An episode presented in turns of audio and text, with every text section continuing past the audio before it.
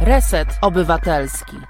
Dobry wieczór Państwu. Ja nazywam się Konrad Szołajski. Dzisiaj jest wtorek 9 marca, minęła przed chwilą godzina 19 i zapraszam na cotygodniowe spotkanie, rozmowę na wspak. E, dzisiaj tematem będzie erotyka i ezoteryka. Mm, sponsoruje nas grupa Rabarbar, za co bardzo dziękujemy, a producentem jest Grzegorz. Realizuje naszą dzisiejszą rozmowę Krzysztof Kołaczek. W zeszłym tygodniu miałem zaszczyt gościć tutaj reżyserkę Agnieszkę Holland. Zachęcam Państwa do oglądania tego, co udało nam się e, wydobyć od Agnieszki, bo różne ciekawe zwierzenia poczyniła i w ogóle to wydaje mi się było interesujące. Wiele osób e, potem potwierdziło, że warto było Agnieszkę na blisko dwie godziny zaprosić. E, I teraz tak, e, mam nadzieję, e, że Państwo pamiętacie, mówię do odbiorców, że reset obywatelski jest dla wszystkich. Dla tych, którzy chcą zadawać pytania, chcą poznawać nowe rzeczy, chcą się czegoś dowiedzieć, a w szczególności poznać no, troszkę inne wersje zdarzeń i, i pojęć i tak dalej w tym moim programie na wspak. Jeśli podoba się Państwu to, co robimy, to prosimy tutaj metodą takiej tacy troszkę kościelnej o wsparcie. Wszystko jest napisane e, zwykle na takiej belce pod e, naszymi głowami, jak przemawiamy, że tak powiem. E, I można przez portal zrzutka.pl kreska z kreska reset obywatelski dokonywać wpłat. Bez nich pewnie nie będziemy mogli dłużej nadawać, bo do tego jednak parę groszy potrzeba i z góry dziękuję tym, którzy nas wesprą. Można nas oglądać nie tylko tutaj na, na y, YouTubie, ale także na Twitterze i Facebooku. No i zachęcam wszystkich do lajków, do subskrypcji, do obserwowania i przekazywania dalej wszystkim tym, którzy jeszcze o tym, że nasz reset istnieje, nie wiedzą i pewnie żałują, a jak się dowiedzą, to będą naszymi E, mam nadzieję, wiernymi widzami i słuchaczami. Tak, i teraz przechodzimy już do dzisiejszego programu, bo pewnie to Państwa najbardziej interesuje. Ja troszeczkę zmienię kąt kamery, żeby mnie było ciut lepiej widać. E, nasi goście w programie Erotyka i Ezoteryka to e, porządek, w którym będę przedstawiał, wynika z, jakby to powiedzieć, porządku tematycznego. E, I pierwsza osoba to jest dr Zbigniew Łagosz, religioznawca z UJ, sędzia bokserski. Witamy. Witam serdecznie. E, drugą osobą będzie dr Sebastian Duda, teolog, redaktor więzi i wykładowca gender w Instytucie Badań Literackich PAN. Dobry wieczór. E, trzecia osoba, o, lekkie Dobry opóźnienie, wieczór. bo pewnie technika zawodzi. E, trzecia osoba to jest Natalia Kućma, na razie jeszcze magister, ale wkrótce doktor, filozofka kultury, ma dziecko, które może się odzywać, ma kota i będzie e, nam opowiadała o mangach joi, o których pisze doktorat. Dobry wieczór. Dobry wieczór. Świetnie. Te odgłosy, które słyszymy, to jak rozumiem, to chyba jest dziecię albo kot, nie jestem pewien, ale. ale nam to tak, chyba... dziecko. Babcia się zajmuje, ale może da radę. No może da radę. No ale życie to jest życie. No niestety nie jakby, a nawet nie niestety, no fajnie, że jest dziecko. Ja myślę, że to się należy cieszyć, a nie martwić, a nam to tak strasznie z nie przeszkadza. Dobrze, to może najpierw wyjaśnię, dlaczego się tym tematem e, próbuję dzisiaj zająć. Wokół się tyle rzeczy dzieje. Mm, aktualnie e, na ulicach są różne ciekawe zdarzenia, e, starcia tancerzy tańczących poloneza z policją, sceny zupełnie surrealistyczne. Jak będzie mi dane, to kiedyś może uda mi się jeszcze jakiś film na ten temat zrobić. E, na razie jednak e, pomyślałem, że tą aktualnością taką bieżącą to i tak się wiele osób zajmuje. Mogą Państwo oglądać streamingi, mogą oglądać w jakichś stacjach telewizyjnych relacje, a my powinniśmy się zajmować też innymi rzeczami. No, kondycja ludzka na tym polega, że nie tylko to jest polityka, co nas interesuje, ale także inne sprawy, w tym erotyka, mistyka, ezoteryka. I właśnie trochę uciekamy od rzeczywistości, e, no tej takiej właśnie ulicznej, e, żeby porozmawiać o tym, e, czym ludzie właściwie żyją od tysięcy lat, nad czym się zastanawiają i co właściwie powoduje, że nasz gatunek przetrwał. No bo bez erotyki, no byśmy się pewnie nie rozmnażali i krótko mówiąc, doszłoby do tego, co się stało z różnymi innymi gatunkami, których już w tej chwili nie ma, co najwyżej można przy pomocy wykopalisk docierać i w muzeach szkielety oglądać. A my żyjemy, więc widać, że człowiek ma w sobie jakiś taki drive, napęd, e, no i to jest bardzo chyba związane z tymi takimi pojęciami jak seks, erotyka i tak dalej. Z drugiej strony jest coś takiego, że człowiekowi od zarania towarzyszy religia, wiara, pewne systemy E, nakazów, zakazów, które regulują nasze życie. I tak się jakoś osobliwie składa, że szczególnie religie monoteistyczne e, mają skłonność do regulowania naszego życia płciowego. Te zakazy, nakazy, rozmaite wzorce i mm, takie kary, które spadają na tych, którzy nie słuchają e, przykazań, są związane właśnie z seksem, z erotyką i tak dalej. I w zasadzie nie ma religii z tych takich większych, e, opartych o objawienie, o jakąś świętą księgę, e, tak jak na przykład u chrześcijan jest to Biblia i Nowy Testament. W innych religiach są analogiczne dokumenty, więc nie ma właściwie żadnej takiej religii, która by się nie zajmowała seksem. Nawet bym postawił taką tezę, że w pewnym sensie historia religii to jest historia ludzkiej seksualności. Że to są jakby dwie strony medalu. E, I e, bardzo często wiąże się to z karami, z rozmaitymi zakazami. No, taki system penitencjarny, który z tego wyrasta, jest nieodłącznym składnikiem e, właśnie istnienia tych kościołów. No, powiedzmy sobie szczerze, te instytucje się nazywają kościoły i nie zawsze są przyjazne. Czasem są właśnie takie dosyć, powiedziałbym, przemocowe. Niedawno mieliśmy tutaj okazję gościć teologa, byłego duchownego Polaka, który napisał na ten temat nawet bardzo ciekawą książkę, z której wynika, że te monoteistyczne religie to w istocie zawsze dążą do tego, żeby podporządkować w sobie wszystkich innych, bo ta objawiona jedyna prawda powinna być e, głoszona i nie tylko głoszona, ale także w jakiś sposób narzucana. No i to się tak dzieje, że na przykład w systemach które po kolei historycznie poznawaliśmy, czasem było tak, że nawet karało się nie tylko śmiercią, ale i torturami za to, że się nie respektowało tych zasad. W jakim sensie w Polsce jest tak do dzisiaj? Na Zachodzie jest może trochę inaczej. Tam i prawo, i moralność, i, i, i takie mm, zasady współżycia już trochę wyszły poza te religijno-seksualne nakazy i zakazy. U nas to jest jakby w pełnym rozkwicie. No myślę, że za kilka, kilkanaście, może w najgorszym przypadku kilkadziesiąt lat doszlusujemy do państw Zachodu. Na razie jesteśmy tak w pół drogi, ale bywa gorzej, prawda? Kobiet się już w Polsce, a może się nawet nigdy nie kamienowało. E, no, tych inowierców czasem się paliło. Zdaje się, Łyszczyńskiego torturowano w XVII wieku i zamordowano tak naprawdę, dlatego że był ateistą i tak dalej. No, za przestępstwa seksualne chyba tak w Polsce do tej pory nie karano, ale to mnie moi goście pewnie poprawią, jeśli tutaj mm, coś mi umknęło dotyczy to, co mówiłem, także reformatorów i to także reformatorów tak zwanych świeckich, takich, którzy próbowali tworzyć te swoje systemy w oparciu o naukę, tak? Na przykład komunizm miał być taki naukowy, ale też to była jakby taka religia, tylko innego typu i też miała cały szereg takich nakazów i zakazów dotyczących seksu. A także ci wcześni socjaliści, e, rozmaici guru, oni tworzyli takie, można powiedzieć, sekty. Zresztą pewnie Sebastian Duda nam opowie o mm, takich wspólnotach francuskich, akurat katolickich, które no bardzo przypominają tego rodzaju organizacje. No i teraz chciałem oddać już głos, żeby nie zanudzać państwo, Państwa e, swoimi refleksjami. Chciałem oddać już głos Zbigniewowi Łagoszowi i zaczniemy od definicji.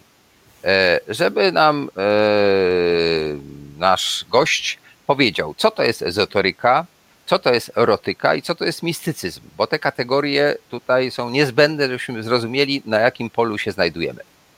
Słucham Cię wobec tego. Witam serdecznie raz jeszcze. E, może najpierw zdefiniuję ezoterykę, ponieważ jestem badaczem ezoteryki. Ona oczywiście e, na pewnych swoich warstwach, nie tylko ideowych, ale przede wszystkim również warstwach praktycznych, jest bardzo mocno związana, skonotowana z e, erotyką. Dojdziemy do tego tematu. Oczywiście będzie to jak no, nie mam clue dzisiejszego spotkania. Ezoteryka jest taką definicją, jeśli można ją zdefiniować w ogóle, e, e, nieprostą i niejednoznaczną. E, ezoterykę zachodnią, według koncepcji jednego z jej pierwszych badaczy, a za takiego uważa się Antoine Fevra, charakteryzują cztery bardzo istotne cechy. Pierwszą z tych cech to jest wiara w niewidzialny, pozaprzyczynowy układ odpowiedników pomiędzy widzialnymi i niewidzialnymi wymiarami kosmosu. Drugą to postrzeganie natury jako przeniknionej i ożywionej boską obecnością albo też siłą życiową. Trzecia to koncentracja na wyobraźni religijnej jako mocy dającej dostęp do światów i poziomów rzeczywistości pośredniczących pomiędzy światem materialnym a Bogiem. I wreszcie czwartą to wiara w proces przemiany duchowej, e, która tutaj w tym e, e, aspekcie, o którym będziemy mówili, jest niezwykle istotna. Kolejnym badaczem niezwykle ważnym ezoteryki współczesnym jest y, Walter Hanegraaff, który y, obalił jakby twierdzenia Fevra. Powiedział, że są one oczywiście przydatne do postrzegania i definiowania ezoteryki, ale nie wyczerpują całkowicie tego zagadnienia. Ezoterykę Hanegraaff nazwał bardzo prosto, jako wiedzę odrzuconą. E, czyli jako wiedzę, która e, staje się marginesem e, właśnie tych najważniejszych dyskursów religijnych.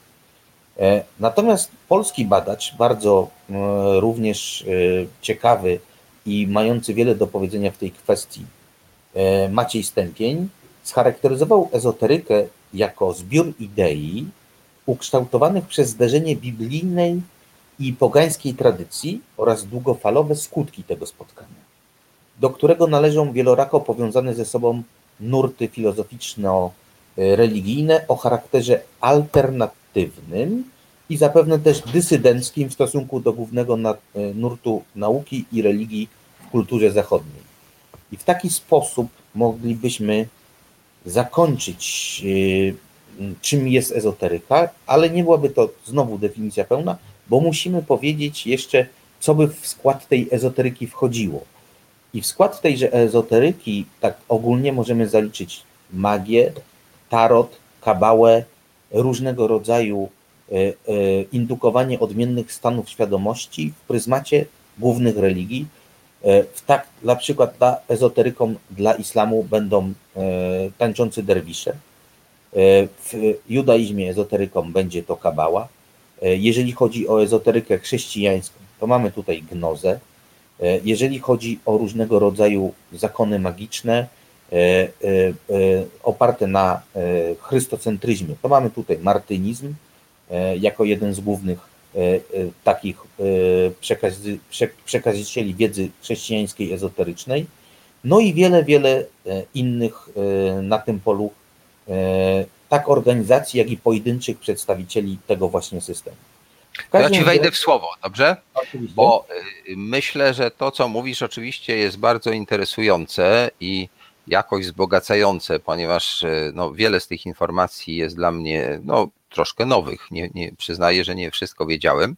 Natomiast y, chciałem, żebyśmy tak sobie mm, doprecyzowali dla ludzi, którzy podobnie jak ja mogą nie do końca w tych wszystkich niuansach ezoterycznych się dobrze e, znajdować.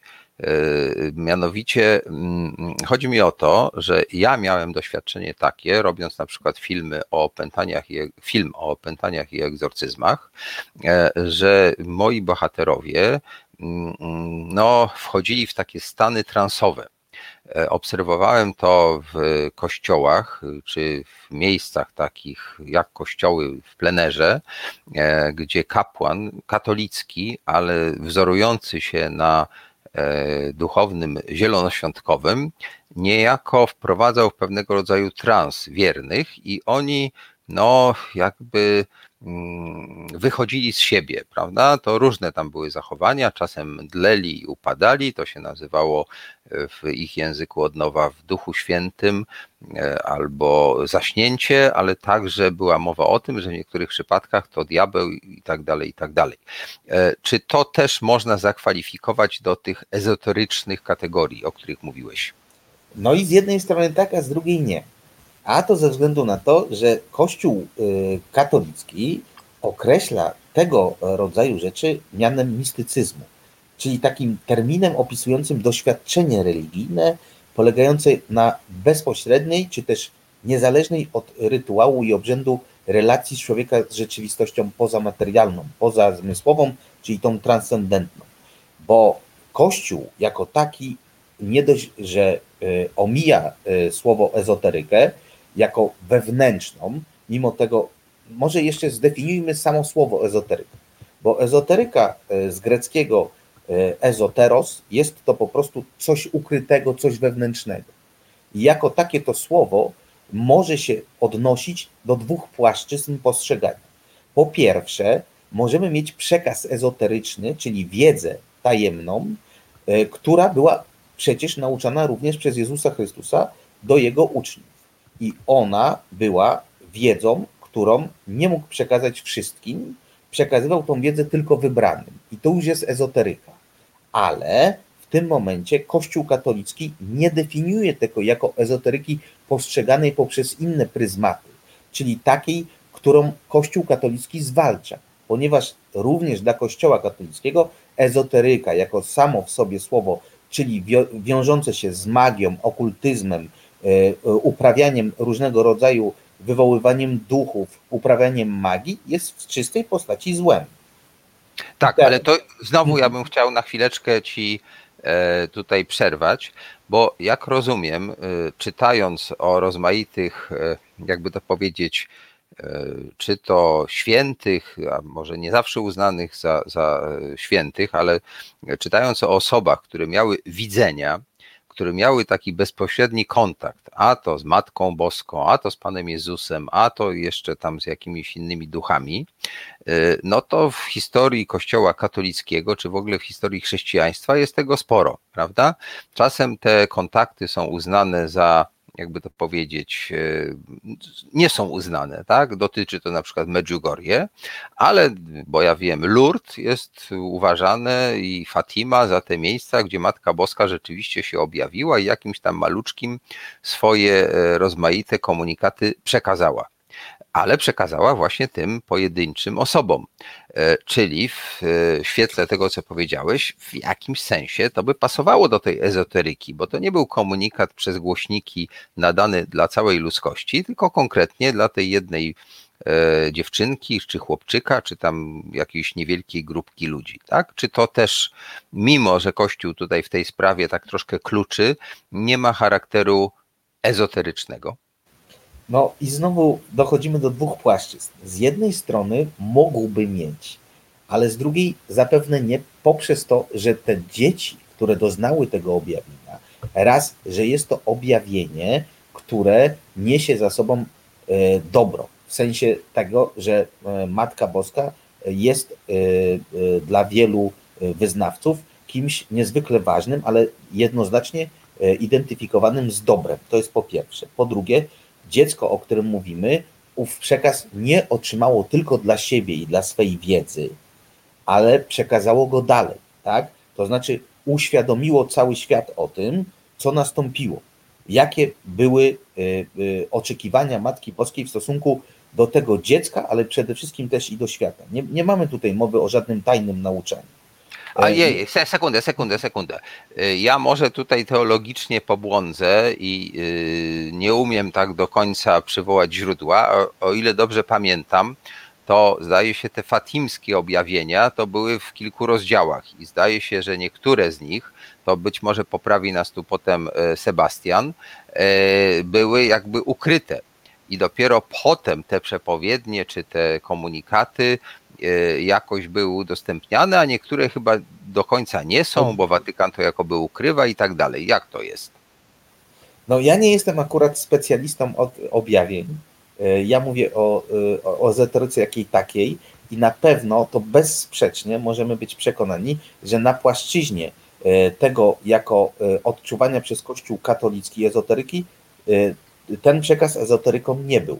Natomiast jeśli weźmiemy płaszczyznę tajemnego nauczania i teraz wrócimy tylko do tych fatimskich objawień, czyli tego, że rzeczywiście część tych objawień miała nie zostać ujawniona i miała być przekazana tylko i wyłącznie niektórym osobom, E, a i do dziś podobno, tak jak mówiłeś przed chwilą, Konradzie, e, nie zostały one dopowiedziane do końca, a wręcz mówi się, że to ostatnie objawienie zostało sfałszowane, bo dotyczyło rzekomo Jana Pawła II, czy tam końca świata, czy końca Kościoła, to w tym momencie rzeczywiście mielibyśmy przekaz ezoteryczny, tak? Bez dwóch zdań. Natomiast z punktu widzenia, podkreślę, Kościoła katolickiego, nie może być mowy o tym, że jest to ezoteryka. No dobrze, ale to już się nie spierajmy, bo teologowie Kościoła katolickiego mają to do siebie, e, że mają różne zdania. Niektórych nawet po drodze e, Kościół potrafił spalić, jak Jana Husa, e, a potem się okazywało, że trzeba przepraszać i tak dalej. I ta doktryna jest y, no, traktowana jako ta tradycja, którą się uzupełnia, i w efekcie, e, jak się dzisiaj patrzy historycznie na to, co było w międzyczasie, to wychodzi na to, że tyle rzeczy się zmieniło, że trudno właściwie czasem e, uwierzyć, że to jest to samo. Ale znowu, nie chcę się tutaj wymądrzać, bo pewnie Sebastian e, dużo lepiej, bo się po prostu na tym zna, nam to wyjaśni. To teraz słuchaj, żebyśmy nie brnęli za długo w te takie, mm, jakby to powiedzieć, nadmiernie subtelne rozważania e, językoznawczo, jakby to powiedzieć, e, ontologiczne, czym ta ezoteryka jest czy nie jest, bo już mniej więcej wyczuwamy. Tylko ja bym sugerował, żebyśmy próbowali teraz powiedzieć, e, czy słuszna jest teza, która często jest spotykana popularnej prasie, ale ponoć oparta na badaniach naukowych lekarzy, e, neurologów, psychologów, mianowicie, że e, te takie, jakby to powiedzieć, stany, w których ludzie mogą się znajdować dzięki e, medytacjom, dzięki kontaktowi z tym mm, bytem wyższym, czy Bogiem, jak chcą wierzący, to przypominają te stany, w które możemy się wprowadzić w pościeli przy pomocy, że tak powiem, technik seksualnych. I że tak naprawdę to są jakby dwie strony medalu, że erotyka e, łączy się z ezoteryką i tak naprawdę podobne ośrodki mózgu są odpowiedzialne za te e, mm, doznania. Jak to jest i, i co ty na ten temat możesz nam powiedzieć? Nie wiem, nie wiem, czy do końca e, możemy stwierdzić, że są to identyczne ośrodki. Tutaj trzeba by było e, podpiąć e, wiele badań mówiących o tym, które procesy mózgu, w jakie jego określone rejony poruszają i czy są to te same. Jeżeli chodzi o erotykę i indukowanie poprzez seks odmiennych stanów świadomości, to oczywiście jest to tradycja magiczna, która ma bardzo, bardzo długoletnią tradycję. Łączenie, żebyśmy od razu dalej doszli do, do tego, bo jeżeli weźmiemy stosunek seksualny i dołączymy do tego medytację podczas stosunku seksualnego, określone wizualizacje, to musimy powiedzieć, że potęgujemy w ten sposób działanie medytacji. E, albo oczekujemy od tego stosunku seksualnego zupełnie innych doznań niż w momencie, kiedy uprawiamy seks, powiedzmy to rekreacyjnie, jeśli tak mogę to nazwać. E, nie możemy w takim razie mówić o tym, że będzie to to samo, dlatego że medytacja na pustkę albo medytacja na guru na pewno nie będzie e, indukowała tych samych procesów w mózgu, które indukuje seks, podczas którego nie dość, że wykonujemy określony zabiegi, na przykład powstrzymywania się od jego ukończenia, tak zwaną karezę, i do tego dołożymy odpowiedni system medytacyjny, uzyskamy zupełnie czy diametralnie coś innego niż to, jeżeli znajdziemy się w medytacji, powiedzmy tej buddyjskiej, czy medytacji tej, której obecnie uczą różnego rodzaju szkoły e, e, New Age'owe. Więc na pewno to nie będzie to samo, ale są to systemy, które na pewno wspierają się wzajemnie. A ich wsparcie wzajemne powoduje coś zupełnie innego niż na początku chcielibyśmy wykonać. No tak, ale y, ja y, obserwując zarówno, jakby to powiedzieć, e, czy czytając, czy, czy oglądając filmy i przekazy dotyczące e, erotyki, e, jak i mm, opowieści o objawieniach świętych, znalazłem wiele tego rodzaju komentarzy, interpretacji, które właśnie wskazywały na pewne analogie i te analogie dość daleko idące. I co więcej, są z tego co wiem, e, rozmaite szkoły, rozmaite e, techniki, e, które niejako wprowadzają człowieka w te takie stany, no powiedzmy, transowe, i one gdzieś tam no, się przeplatają, tak? że, że ten rodzaj nirwany, szczęścia, takiego poczucia obcowania y, z bóstwem jest uzyskiwalny na te dwa sposoby i w zasadzie nie ma czasem rozgraniczenia. E, ja bym chciał, y, cały czas odwołuję się tutaj do Sebastiana, jak on będzie miał ochotę w którymś momencie skomentować, to, to zapraszamy, a jak nie, to po prostu potem niech nam opowie, bo przecież te wizerunki świętych, czy świętej Teresy, tak, która przeżywa te uniesienia, e, czy też, no, nie obrażając niczyich uczuć, E, e, ujęcia kobiet przeżywających szczytowanie w filmach e, ewidentnie erotycznych, to jest tak podobne, że właściwie nie do odróżnienia. To jak to właściwie jest z Twojego punktu widzenia? Ja myślę, że mówimy o czymś troszeczkę innym. Aha. Wydaje nam się, że ten ostateczny proces jest taki sam, bo ja rozumiem, że do tego dążysz. Powoli tak powoli tak, w, mojej, w moim mniemaniu e, i z tego, jakie badania ja przeprowadzam, to mm, patrzysz przez pryzmat mistyczki, czy jakiegoś mistycznego ujęcia, gdzie ktoś wyobraża sobie e, na przykład Jezusa Chrystusa i jest w nim tak e, uwielbiony, czy tak zakochany, że prowadzi to wręcz do erotycznej ekstazy. E, I tutaj na pewno masz w tym rację. Natomiast e, w magii i w magii, przede wszystkim magii seksualnej, e, ty nie kładziesz jakby swojej, nie pokładasz swojej e, tego procesu, który chcesz uzyskać w mistyce, w tym sensie, że nie, nie masz uwielbienia, czy nie prowadzisz uwielbienia i żeby to uwielbienie cię doprowadziło do tej, do tej ekstazy. Ty masz określone techniki, którymi podążasz, łączysz określone rzeczy, dostajesz do tego narzędzia i w procesie tym musisz ukierunkować tak energię swoją seksualną, żeby owa energia e, doprowadziła cię do takiego systemu, w którym raz, że dostaniesz odmiennych stanów świadomości, dwa, że doprowadzisz siebie do takiego momentu, że dostaniesz, jakbyśmy nazwali to w buddyzmie, na przykład oświecenie. Ale to są dwie zupełnie inne sprawy i ja nie wiem, Hmm, jakbym, jakbym teraz Ci to prosto przekazał. E, jeżeli we, mieliśmy kiedyś takie badania, bardzo ciekawe, e, w momencie, kiedy e, wymyślono taki program do indukcji fal mózgowych, ponieważ jak wiemy wszyscy, myśl jest falą i nasz proces mózgowy pracuje na falach, gdzie spowodowano, że odwzorowano pracę mózgu mnicha tybetańskiego, który medytował przez ponad 30 lat. Jak odwzorowano falę tą, tego umysłu, to postanowiono ją nałożyć na e, umysł człowieka, który wcześniej tego nigdy nie doświadczał i nie praktykował.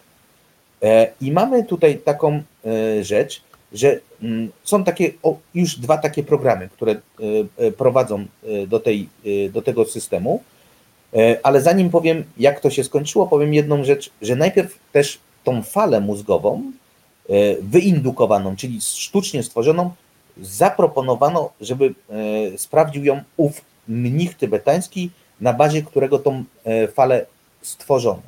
I on powiedział jedną bardzo ważną rzecz, którą ja do dziś pamiętam, że to jest tak, jak będziesz e, wychodził na Mount Everest jako wspinacz, a tak jak cię ktoś weźmie helikopterem i wywiezie. Widok masz taki sam, ale odczucie całkiem inne. I tak samo jest z tą e, rzeczą, o której ty mówisz. E, I one mimo tego, i nawet nie wiem, czy mogę też tak samo porównać, że one dążą do tego samego, bo ja nie wiem, czy mistyczka, czy objawienie mistyczne dążą do takiej ekstazy, a już na pewno nie do tej erotycznej ekstazy.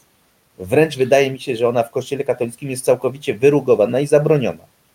Natomiast ona oczywiście się postępuje, pogłębia i pokazuje, jeśli chodzi o ten czysty mistycyzm. Natomiast w procesie magicznym i magii seksualnej ty musisz do tego dążyć, poznać technikę, e, zastosować ją i sprowadzić do, do tego, żeby twoja moc umysłu pokazała ci, że poprzez seks i energię y, seksualną jesteś w stanie y, dojść do oświecenia. Dobrze, to ja ci teraz y, zaproponuję, żebyś chwileczkę mm, tak jakby się zebrał w sobie, żeby nam dobrze wyjaśnić, na czym polega magia seksualna. A na razie bym poprosił Krzysztofa, żeby puścił nam taki pierwszy klip dotyczący tych spraw. Klip, który pożyczyliśmy z mm, takiego, no zaprzyjaźnionego to może zbyt daleko tutaj wybiegam e, do przodu myślą, ale takiego przyjaznego ludziom Radia Maryja e, i telewizji Trwam. Otóż tam lansuje się tezę, że można się kochać bez wchodzenia w kobietę, więc tu już gdzieś jesteśmy na podobnym terytorium. Krzysztofie, obejrzyjmy. Słuchamy Radio Maryja. Będzie pochwalony Jezus Chrystus i Maryja Szczeciwica. Teraz i zawsze. Tutaj Stasiu z parafii świętego Jana Szczyciela w Skarbmierzu. Prosimy Chciał, bardzo. Chciałem się wypowiedzieć o tym, że można być razem po prostu bez stosunku, bez wchodzenia w kobietę. Można się kochać tak ulubieńczo, tak tylko dotykowo. No bywają takie sytuacje, takie konieczności życiowe. Również. Tak. I to też jest płodnością. Tylko, że myślę, że trzeba oczekiwać na dziecko w przyszłości. Że nie można tak pusto też, tak chciałem powiedzieć. Ale oczywiście chodzi o życie małżeńskie, tak? Chodzi o życie małżeńskie, tak? Że Państwo nie podejmują y, w ogóle y, życia na płaszczyźnie seksualnej? W małżeństwie? O to chodzi? I odkładają nie, na ten... płaszczyźnie seksualnej tak, tylko tak bez wchodzenia w kobietę. Rozumiem, ale chodzi o sakrament małżeństwa, tak? Tak, tak, tak. tak. Mhm. Oczywiście, że jest rzeczywistość przytulenia, jest rzeczywistość y, dotyku. Mamy mhm. oczywiście świadomość takiej, taką niewłaściwą, jaką jest onanizm małżeński. Y, który, onanizm małżeński, dokładnie, który, tak? Tak, który y, mógłby się małżonką w sensie takim świadomego wyboru, jako byłby grzechem ciężkim, jako takiej stałej postawy. Na to, to byłaby ta niewłaściwa droga.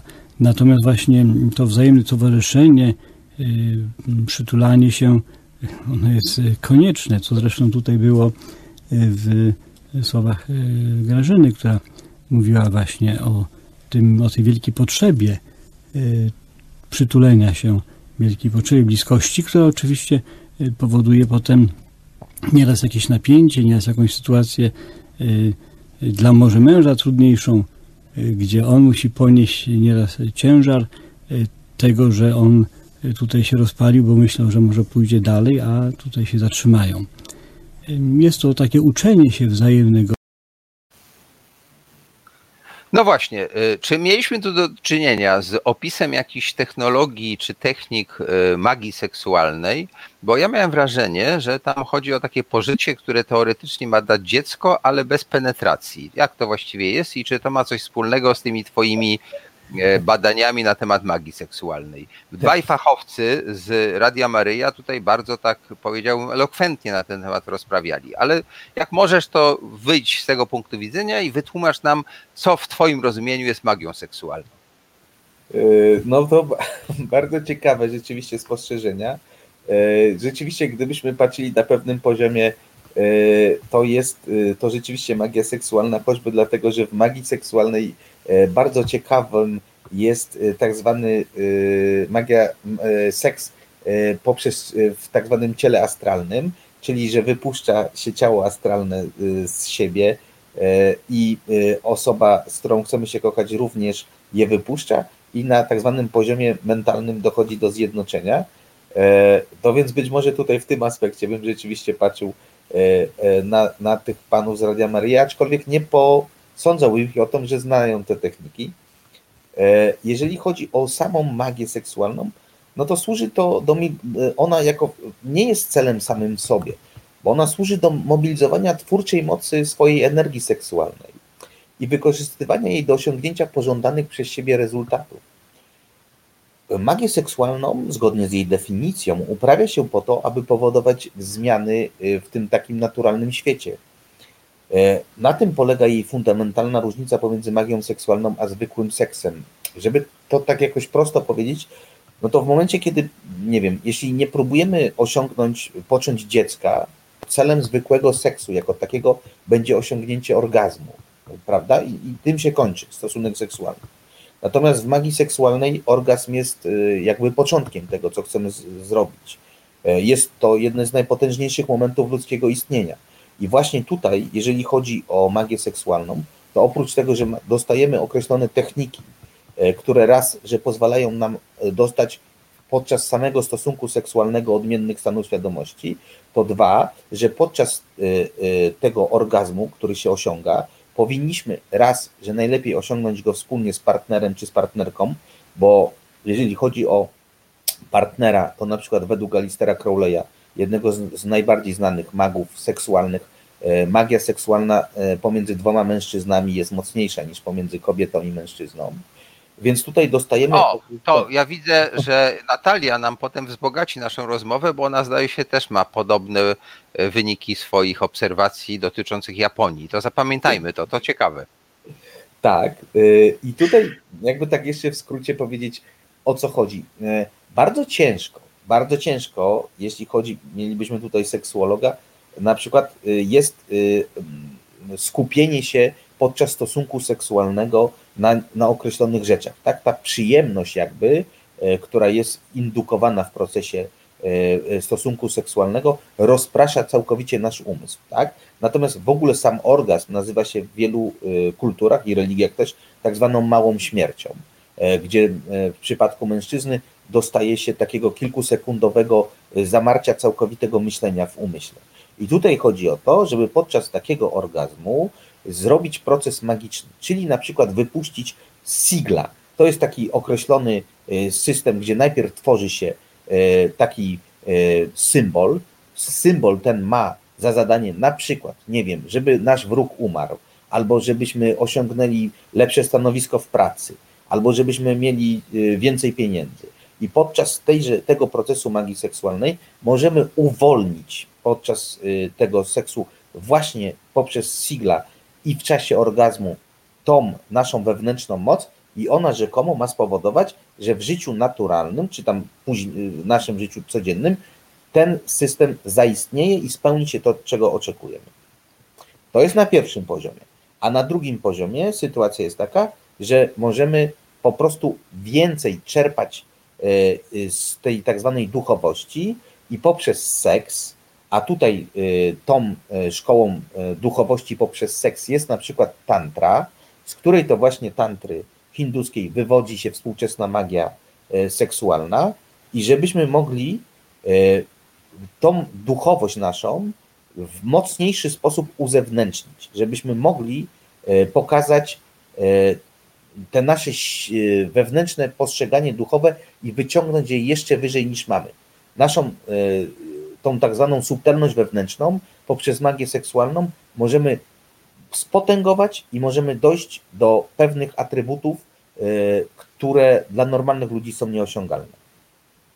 No dobrze, a tak mógłbyś w takim prostym sposobie nam powiedzieć, jakie są te e, magiczne formuły czy techniki, ale tak, żeby tak krótko i treściwie, żeby dzisiaj odbiorcy mogli spróbować wieczorem, żeby tak tam pójść o krok dalej. Czy to trzeba wiele lat nauki, doktoratu i tak dalej? Nie, czy to można myślę, tak że, raz, myślę, dwa, trzy i już?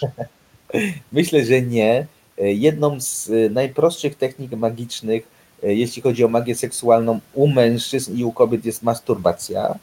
I proszę sobie wyobrazić, żeby na przykład podczas orgazmu skupić się, e, jedna z najprostszych takich technik, to jest, żeby na przykład, nie wiem, e, powiedzmy sobie, chcemy dostać awans w pracy, to żeby przez powiedzmy 7 dni podczas orgazmu wyszczeliwać w górę, chcę dostać awans w pracy. to jest jedna z najprostszych technik. Czyli, e, e, bo ja trochę się pogubiłem, e, czyli co, w trakcie trzeba jakby myśleć nie o tym, co się robi, w nie, sensie... Nie. Trakt sam w sobie jest to tylko i wyłącznie ścieżka. Mówimy no, o najważniejszej sile, czyli o sile orgazmu. W momencie, kiedy dostajemy orgazmu, zamiast po prostu oddać się przyjemności, w umyśle potęgujemy myśl, która brzmi chce dostać awans w pracy. O tak powiedzmy, tak to nazwijmy. I to ma jakąś moc sprawczą, że możemy dzięki temu naprawdę uzyskać ten efekt?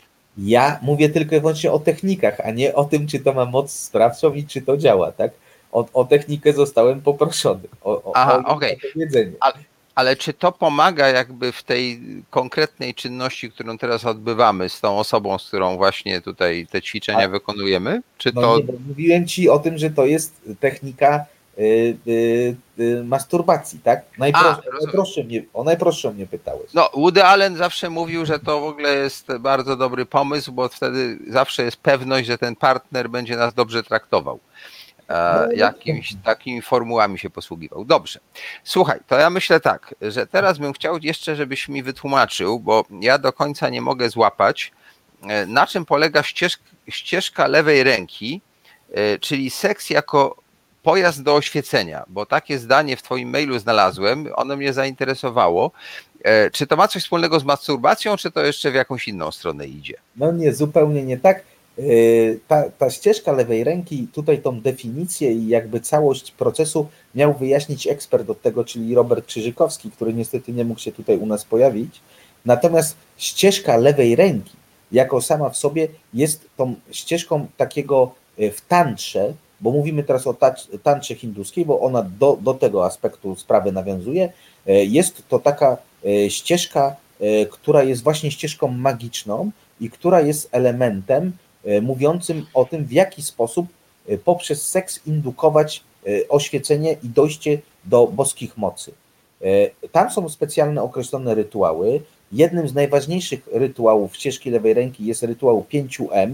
To jest rytuał orgiastyczny, polegający na wymianie energii, ale przede wszystkim na łamaniu tabu obowiązujących wśród Hindusów. Poprzez łamanie tego tabu, ogromnie zakorzenionego w psychice Hindusów, i poprzez rytualne e, połączenie się e, w seksie orgiastycznym ma dochodzić do e, raz odmiennych stanów świadomości, dwa do uwolnienia pewnych zakazanych mocy, które rzekomo nasz organizm ludzki posiada. Aha, ale jeśli y, przejdziemy z powrotem tutaj nad Wisłę, e, to czy powinniśmy jakieś tabu połamać w trakcie tych czynności i wtedy będzie nam jakoś lepiej? Ja nie, wiem, czy, y, ja nie wiem, czy y, ten rytuał, czy jakikolwiek rytuał magii seksualnej został stworzony dla łamania tabu obowiązującego nad Wisłą. Ja takiego bynajmniej nie znam. Natomiast myślę, że rzeczywiście można by się nad tym zastanowić i na pewno jest kilka osób, które takie rytuały tworzy. No tak, e, a jak ktoś jest mańkutem, to teraz już się nie mówi mańkut, tylko jakoś tak ładniej, prawda? To jest niepoprawne, ale w każdym razie jest leworęczny, czy w każdym razie tak jest skonstruowany, to, wie, to jest wtedy ścieżka prawej ręki, czy jak? Nie, to chyba nie ma nic z tym wspólnego odnośnie ręki. Chodzi o, o to, że po prostu mm, ścieżka prawej ręki to jest y, ta ścieżka dobra, a ścieżka lewej ręki to jest ta ścieżka zła. Rozumiem. Dobrze, to słuchaj, y, ja myślę, że tak. y, Mam nadzieję, że te nasze wstępne e, próby znalezienia się na tej ścieżce magii seksualnej na tyle e, zafrapowały odbiorców, że będą chcieli temat pogłębić i pewnie będą się do ciebie z różnymi pyta- pytaniami zwracali. E, A teraz bym chciał, e, żebyśmy poprosili Sebastiana, żeby przygotował się tutaj do mm, no, wygłoszenia, mm, jakby to powiedzieć, e, nie chcę używać tutaj słów, które będą niewłaściwe, no bo po prostu krótkiego, krótkiej opowieści na temat magii, ezoteryki, połączenia mistycyzmu i, i ero- erotyki w kościele, w, w chrześcijaństwie i w kościele katolickim. Ale zanim, żebyśmy się tak dobrze nastroili, to może proponuję jeszcze jeden klip, który też e, pozwoliliśmy sobie pożyczyć. Em, Porady seksualne Radia Maryja.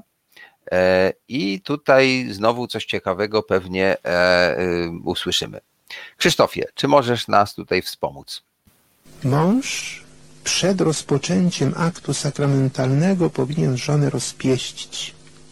Natomiast jeżeli on się nie pyta ją, tylko gwałtem ją bierze, no to wtedy ona grzechu tu nie ma.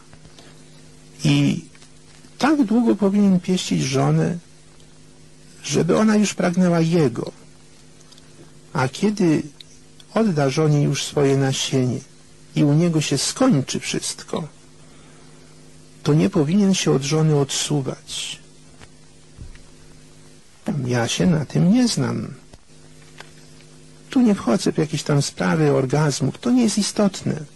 To jest bardzo pożyteczne, ale to, to wcale nie jest najważniejsze. Ważne jest, żeby siebie sobie dali. Żona się mężowi cały czas daje. Ale mąż żonie kiedy się da? Jak długo to mu sprawia przyjemność, tą żonę bierze. A przecież on się musi także żonie oddać. A oddać się może wtedy, kiedy u niego już się wszystko skończyło, już nastąpiła impotencja i nie myśli tylko o sobie, chce mu się spać, to się odwraca i już chrapie, a żonę zostawia, tylko trwa przy żonie, choćby przez pieszczotliwe słowa. Trwa przy niej tak długo, aż ona będzie nasycona. Ale na ten temat to więcej by mógł powiedzieć lekarz. Dziękuję bardzo ojcu za to poruszenie tego tematu. E, Tym bardziej, że coraz powszechniej panuje mit orgazmu, że on jest niezbędny, konieczny, jak najwięcej, jak naj- najczęściej, a jeżeli broń Boże kiedyś nie wystąpi, to już jest tragedia. Tak dziękuję. Było pytanie, e, czy y, gorąca kąpiel, czyli po prostu podgrzanie jąder jest metodą naturalną zapobiegania płodności. Może ja bym tutaj y, odpowiedział, że chyba palnikiem trzeba było przygrzać, żeby obezpłodnić, ale gorąca kąpiel to, to nie. No więc, jeżeli ułożenie miało być takie, że mąż jest na żonie, mógłby się tak bidak zasapać, że mogło być to niebezpieczne. To dlaczego? Dlaczego tak musi być? Tylko dlatego, że żonie jest milej, kiedy jest pod mężem? W tym wypadku chyba słuszną rzeczą będzie, żeby żona była Słuchasz Resetu Obywatelskiego. Reset Obywatelski działa dzięki Twojemu wsparciu. Znajdź nas na zrzutka.pl. No, bardzo dziękujemy, bratniej rozgłośni. I teraz, e, Sebastianie, chcielibyśmy, żebyś nam trochę poopowiadał, jak to wygląda z punktu widzenia teologa, ale zanim może przejdziemy do mistyki, to też tak historycznie, bo zdaje się, w e, historii Kościoła było tak, że były okresy rozwiązłości, a potem ascezy i znowu. I bodajże pornokracja panowała w X wieku, homoseksualizm w XI, potem znowu w XV i XVI papieże bardzo lubili tam rozmaite gry w Watykanie uprawiać. E, No i potem przeczytaliśmy w książce Sodoma, że to wróciło. To jak to właściwie jest? Czy Kościół ma taki jakby w sobie pewien e, niezbędny element właśnie tych takich seksualnych różnych osobliwych zachowań, a może po prostu to jest wolność, która tam istnieje. Jak to jest?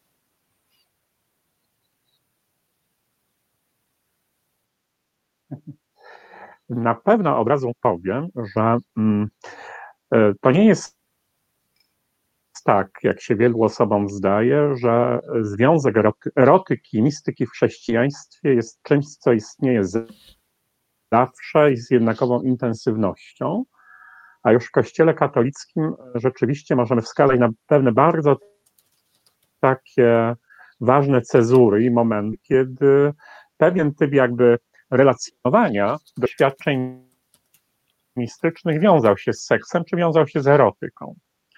I tak na przykład e, w pierwszym tysiącleciu istnienia chrześcijaństwa za bardzo nie łączono doświadczenia mistycznego, tak jak je nazywamy doświadczeniami mistycznymi, tutaj Zbigniew słusznie e, dokonał tych rozróżnień. One także istnieją oczywiście w teologii jakby takiej wykładni doktrynalnej Kościoła katolickiego, czy w ogóle chrześcijaństwa. Ezoteryka, ezoteryka jest zwykle wartościowana negatywnie. Przypomnijmy, mistyka w chrześcijaństwie zwykle jest wartościowana pozytywnie. Uważa się, że głębokie doświadczenie mistyczne e, prowadzące do zjednoczenia z absolutem prowadzi także do tak zwanej świętości życia, czyli pewnej doskonałości moralnej.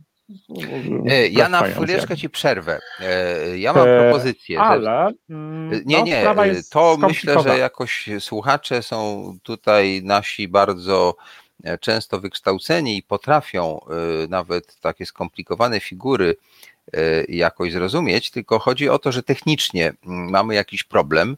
W związku z tym ja bym proponował, żeby Krzysztof puścił nam fragment muzyczny, taki może tym razem bardziej neutralny, a y, ty spróbujesz przełączyć się może na jakiś inny kanał internetowy, bo mówiąc szczerze, tak trochę y, nie mogłem zrozumieć y, ze względu na to, że część wypowiedzi uciekała. Krzysztofie, puszczaj muzykę, a Sebastianie, prośba jest, żebyś spróbował jakąś inną drogą się z nami połączyć. Słuchasz Resetu Obywatelskiego. Znudzeni mainstreamowymi newsami? Czas na Reset Obywatelski zaangażowane dziennikarstwo. Dobrze, y, mam nadzieję, że e, w tej chwili łącze z Sebastianem się nawiązuje. E, jeśli się szybko nie nawiąże, to będziemy niestety musieli e, no, później mm, posłuchać tego, co się dzieje w katolicyzmie w tej sprawie, a wrócimy do Zbigniewa na chwilę, E, ponieważ pamiętam, że w jego artykule, który czytałem jakiś czas temu, były ciekawe opisy dotyczące takich wspólnot, gdzie praktykowano tę magię, e, ale robili to, żeby było ciekawiej, socjaliści jak Abramowski i rozmaite tego rodzaju postaci gdzieś w Ameryce czy w zachodniej Europie. No, to dopóki nie ma Sebastiana, wykorzystaj ten moment i tutaj tę taką socjalistyczną treść możesz nam e, troszeczkę przybliżyć, co? Nie ma najmniejszego problemu. Jest to jeden z moich takich tematów, które e, jakby przez cały czas penetruje. I to jest bardzo ładne słowo w stosunku do tego, o czym mamy mówić. E, oczywiście, mm, jeśli chodzi o w ogóle o, o e, satysfakcję seksualną, która była już podpinana pod różnego rodzaju kulty i religie, to to jest y, system, który jest e, znany, tak jak już powiedziałem, od, od bardzo, bardzo dawna. E, przecież jednym z najważniejszych sakramentów e, ludów mezopotańskich starożytnego Iraku było święte małżeństwo bogini In, Inany lub inaczej zwanej Isztar z królem postrzeganym jako święta reprezentacja Tamuza. Czy była to tak zwana wiosenna Unia Świąteczna i miała ona kluczowe znaczenie dla nieprzerwanej płodności roślin i zwierząt. Mówimy tutaj o kultach e, e, naprawdę bardzo starych e, i kultach, które właśnie były owinięte wokół tak zwanej kultów płodności. O, jeżeli weźmiemy te, te tak zwane orgie seksualne, które były mm, już praktykowane przez takie ludy jak Kurdowie, Eskimosi, Malgesze, Dajkowie, Australijczycy, to bodźce popychające ludzi do tego były bardzo różnorakie.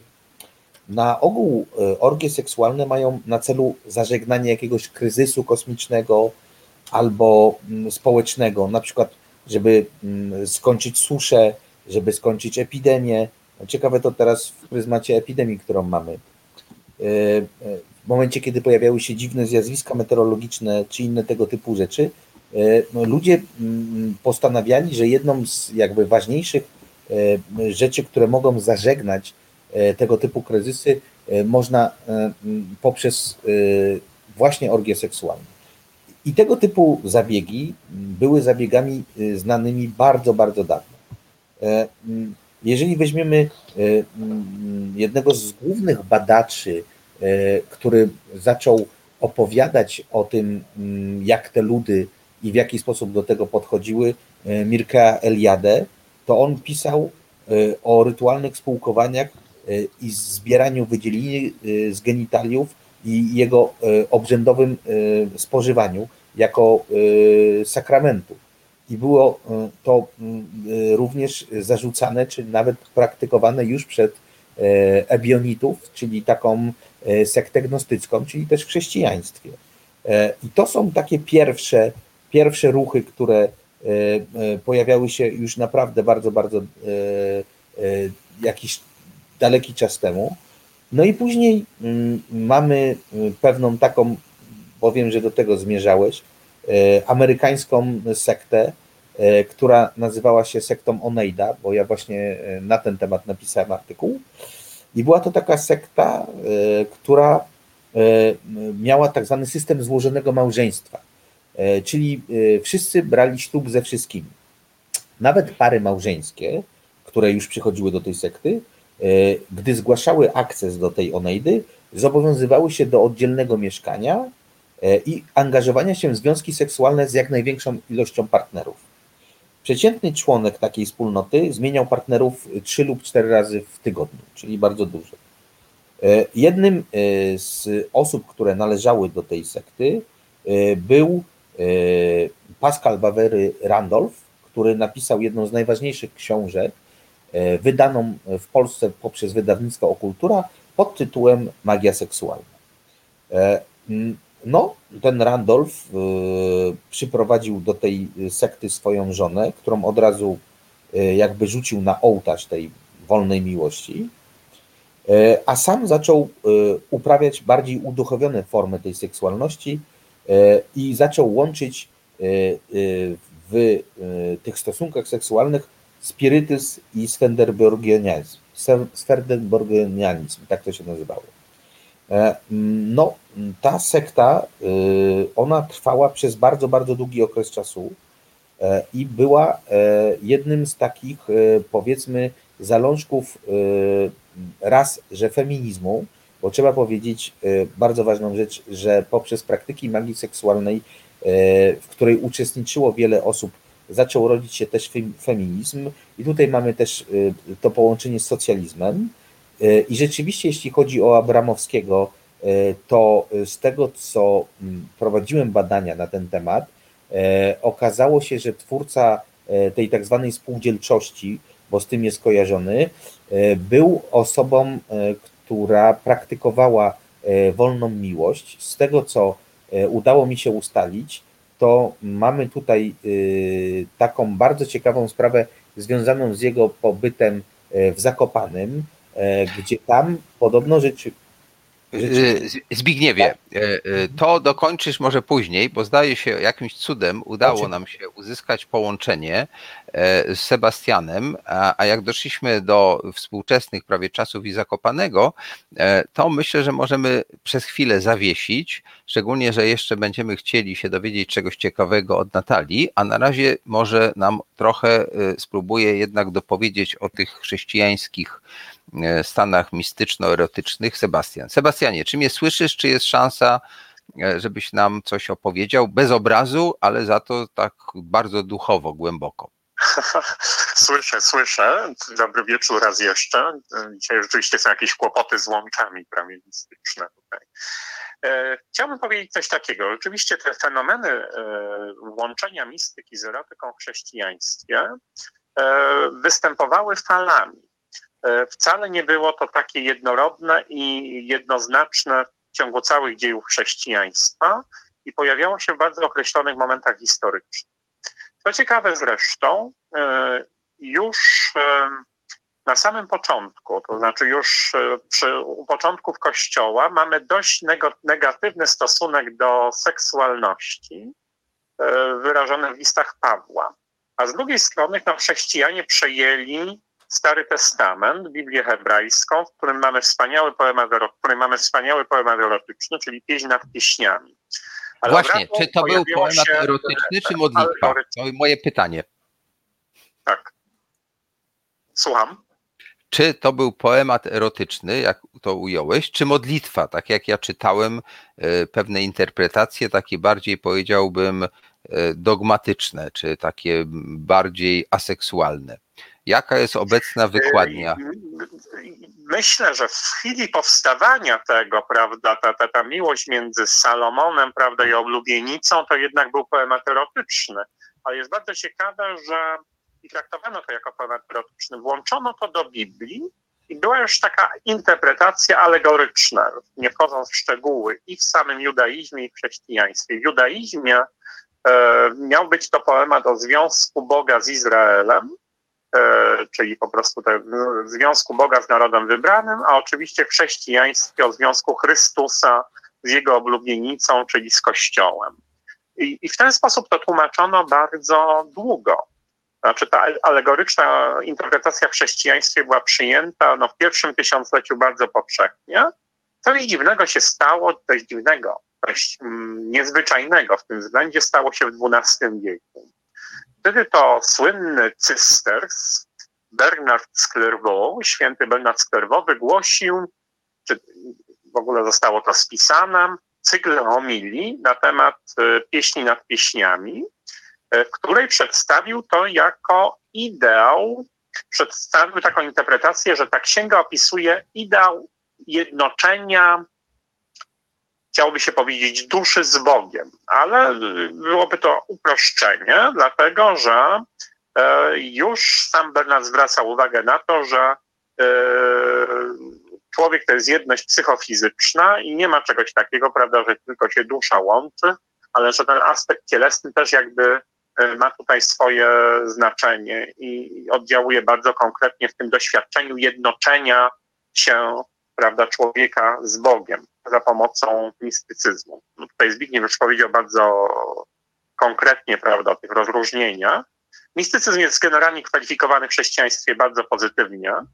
E, zdaniem, znaczy ta, ta taka teologia mistyczna rozwinięta uważa, że to jest najlepszy sposób dochodzenia do Boga i do świętości życia tego typu doświadczenia, no ale ono jest dziełem łaski w tym sensie, że nie można go wywołać. Ono spada nagle, nie jest zapośredniczone przez e, właśnie, nie, nie można go wywołać za pomocą medytacji e, czy czegoś podobnego, czy jakichś właśnie technik, czy praktyk. To nie o to chodzi. Ono musi przyjść nagle i być bezpośrednie i dość totalne tego typu doświadczenie. I ten komponent cielesny został przedstawiony w tej, interpretacji Bernarda z Clairvaux, Księgi Pieśni nad Pieśniami, bardzo tak e, wyraziście. I nagle się pojawia w zachodnim chrześcijaństwie, chrześcijaństwie cały nurt, który przez długi czas w katolicyzmie tłumaczono jako e, pewną topikę, czyli pewien, jak, pewną konwencję literacką że motywy erotyczne, bardzo wyraziste, występują prawda, w tekstach, które opisują doświadczenia mistyczne. I tak się dzieje mniej więcej od XII wieku, a w XIII wieku to są bardzo jakby e, częste e, teksty. E, związane jest to z rozkwitem mistyki kobiecej, to ciekawe, zarówno w klasztorach, w różnych zakonach, jak i w czymś, co się nazywa beginarze. To był taki ruch kobiet, kobiecy, prawda, ale mm, jakby pozazakonny, był właściwie sprzeciwem wobec życia zakonnego, które często kojarzono zupełnie słusznie z rozpustą. To znaczy kobiety zakonnice były bardzo często wykorzystywane przez księży seksualnie i, no i beginki się tam sprzeciwiały i próbowały żyć jakby na obrzeżach miast, takich dzielnicach, takich obrębnych jakby miejscach zwanych beginarzami, których prawda prowadziły taką duchowość pozazakonną. Różnymi problemami ze strony Rzymu, czasem to aprobowano, czasem potępiano, ale rzeczywiście to rozkwitało i w tych środowiskach kwitła także mistyka kobieca. I tam już mamy bardzo ciekawe świadectwa z tego XIII wieku, które pokazują, że te motywy erotyczne były jak najbardziej stosowane w tych opisach doświadczeń mistycznych. Co więcej, nawet nie zdajemy sobie często sprawy, ludzie, którzy nie znają tych tekstów, nie czytają ich albo nie mają o tym pojęcia, jak były to dosadne opisy. Mowa jest na przykład o tym, że nie wiem, mistyczka doświadcza Jezusa, który wchodzi w nią lekko. Jest to Hadway, XIII-wieczna flamandzka mistyczka z okolic Antwerpii. Inna, już nie Beginka, ale błogosławiona Aniela Sfolinio, zresztą beatyfikowana przez papieża Franciszka tak dawno, mistyczka żyjąca na przełomie XIII i XIV wieku, która była związana z Franciszkanami w Asyżu, jest bardzo taki niepokojący u niej opis doświadczenia mistycznego, które się dzieje w Wielką Sobotę. I ona mówi, że weszła do grobu pańskiego i zaczęła pieścić ciało martwego Chrystusa. I znowu z takimi dosadnymi, prawda, elementami, że nie wiem, ssała jego sutki, zbliżyła usta do jego ust i wtedy ów martwy Chrystus ją objął i mówi tak, tak, rób dalej w ten sposób, ponieważ już wiele razy to robiłaś i żeby to kontynuowała. I zupełnie niepojęte rzeczy, jakby się, nie wiem, z punktu widzenia takiej późniejszej pruderii katolickiej temu przyjrzeć, tam, tam się wyprawiały w tych tekstach. Później był w ogóle jeszcze taki ruch, no może nie tak, że ruch, ale no były takie przypadki, nie wiadomo jak częste, ale mamy zapisy, że kobiety porzucały jakby stan małżeński, znaczy były żonami, ale opuszczały mężu, mężów po to, żeby się oddać wyłącznie jakby kontemplacji mistycznej. I mamy takich kilka tekstów, na przykład jedna z pierwszych być może pierwsza nawet autobiografia w literaturze angielskiej, staroangielski tekst XV wieku Margaret Campbell, w którym ona odstępuje od pożycia z mężem po to, żeby zaprosić Pana Jezusa, prawda, do, do swojego łoża. I to też jest w ten sposób przedstawione. W tym znaczeniu to, co napisała święta Teresa z Avila w XVI wieku, o czym mówiłeś, Komradzie, odnosząc się do tej słynnej rzeźby Berniniego, Santa Maria della Vittoria, z tego kościoła z kaplicy w kościele Santa Maria della Vittoria w Rzymie, jest całkiem niewinnym tekstem w porównaniu z tym, co powiedziałem. To trzeba chyba naprawdę mocno się doszukiwać czegoś, prawda, na, na, na poziomie samego tekstu, żeby tam wyłuskać ten motyw erotyczny z tym cherubem, prawda, który strzałą przenika serce Teresy. Niemniej no Bernini uznał, że to jest rzeczywiście jakieś doświadczenie, które ma związek z erotyką bardzo wyraźny. I Jacques Lacan, psychoanalityk bardzo słynny dwudziestowieczny francuski, mówił, że, że to jest po prostu ewidentnie przedstawienie kobiecego orgazmu, ta rzeźba. A się opiera jakby na tym tekście mistycznym. Więc taka tradycja jest i ona trwa no, od tego XII wieku, tak, już widzę, dość długo, po czym gdzieś niknie znowu i mamy taką pruderię i ostatnio jakby znowu mamy takie przypadki bardzo zastanawiające, to co się stało we Francji w ostatnich dekadach tak zwanych nowych wspólnotach, gdzie znowu mistyka czy praktyki mistyczne, kontemplacja mistyczna była bardzo łączona z wątkami erotycznymi, ale już tym kontekście, który dobrze znamy, to znaczy wykorzystywania seksualnego w kościele w ramach prowadzonego kierownictwa duchowego. No tak, Sebastianie, bardzo pięknie nam to w skrócie przedstawiłeś, y, niejako potwierdzając moją tezę taką intuicyjną, że historia Kościoła to jest historia seksualności, tylko ubranej w szaty mistycyzmu, modlitwy, rozmaitych, że tak powiem, omówień, e, które w istocie maskowały treść taką, że chodziło o pewnego rodzaju, mm, jakby to powiedzieć, przeżycia E, takie głębokie, które dzisiaj seksuolodzy nazywają orgazmem po prostu, tak? Że to gdzieś był ten kierunek. I znaczy, mimo wszystko uważam, że mm, jest częściowo prawdą to, co uważano przez jakiś czas, próbując tłumaczyć te teksty, że wykształcił się pewien taki E, pewna konwencja literacka takich opisów w odniesieniu do mm, w odniesieniu do, do mistyki, do doświadczeń mistycznych, ale niestety mam też swoje podejrzenia takie, nie wyraziłem ich, bo to bardzo trudno sprawdzić, a po wiekach jest to właściwie niemożliwe, że mogło dojść e, na przykład w XIII-XIV wieku w ramach kierownictwa, do, tak zwanego kierownictwa duchowego do podobnych sytuacji jak e, ostatnio. A do czego ja się odnoszę, mówiąc o tych ostatnich dekadach?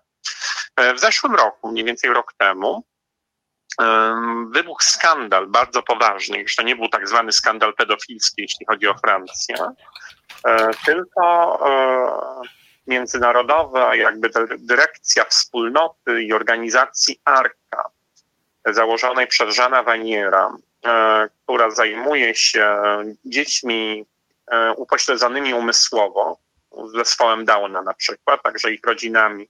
nie był twórcą właśnie Arki, jeszcze takiego ruchu wspierającego rodziny z takimi dziećmi, który się nazywa Wiara i Światło. E, uznawany, no, bardzo był wybitnym intelektualistą katolickim. E, uznawany był przez niektórych za takiego świętego, niemalże jak matka Teresa z Kalkuty.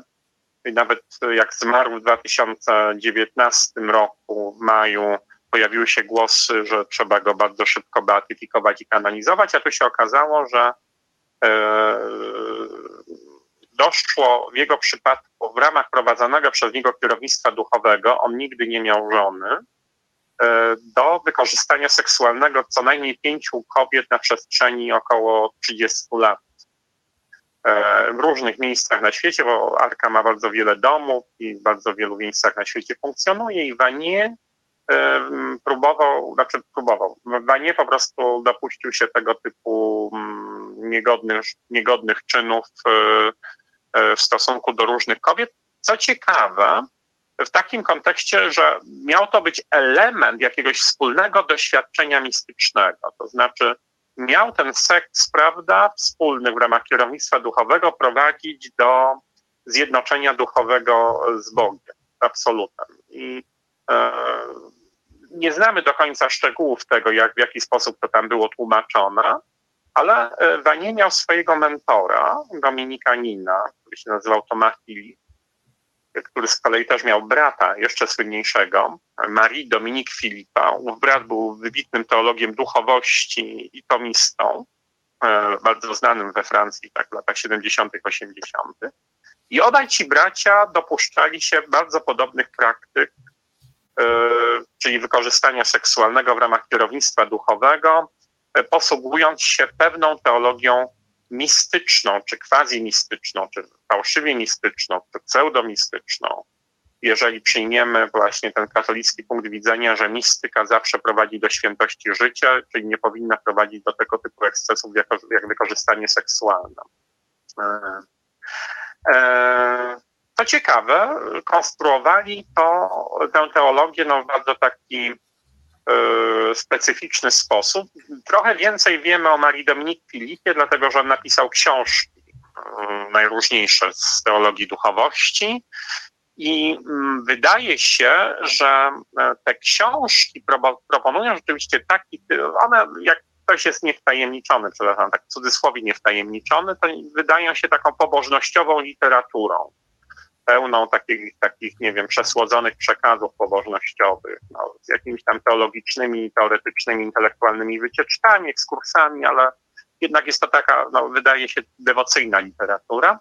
Niemniej e, ta literatura no, powodowała jakby tego typu działania i to nie tylko w wypadku braci Filipów czy Żana Waniera, ale w wypadku także e, ludzi, którzy mieszkali jakby we wspólnocie założonej przez Marii Dominik Filipa, e, która się nazywa Wspólnota Świętego Jana i to już miało charakter systemowy, tak jakby po prostu ta teologia, którą zaproponował ojciec założyciel Marii Dominik Filip, powodowała rodzaj takiego mimetycznego, mm, systemowego, prawda, rekonstruowania tego wykorzystania seksualnego w ramach tej teologii pseudomistycznej. Dlatego, że nawet ci ludzie, którzy byli w tej wspólnocie, a nie znali dobrze Marii Dominik Filipa, tylko się opierali na jego pismach, dopuszczali się e, podobnych, prawda. Sebastianie, to ja ci przerwę, przepraszam cię bardzo, bo y, wydaje mi się, że y, aczkolwiek chętnie posłucham cię dalej, ale pewnie będziemy musieli cię zaprosić jeszcze nie raz, żebyś kontynuował tę myśl, bo wydaje mi się niesłychanie taka mm, e, jakby wybiegająca do przodu. E, postawię ostatnie takie pytanie w tej chwili, może troszkę prowokacyjny. Czy wobec tego to, co głoszą tacy ludzie jak arcybiskup Jędraszkowski, ksiądz Oko, e, e,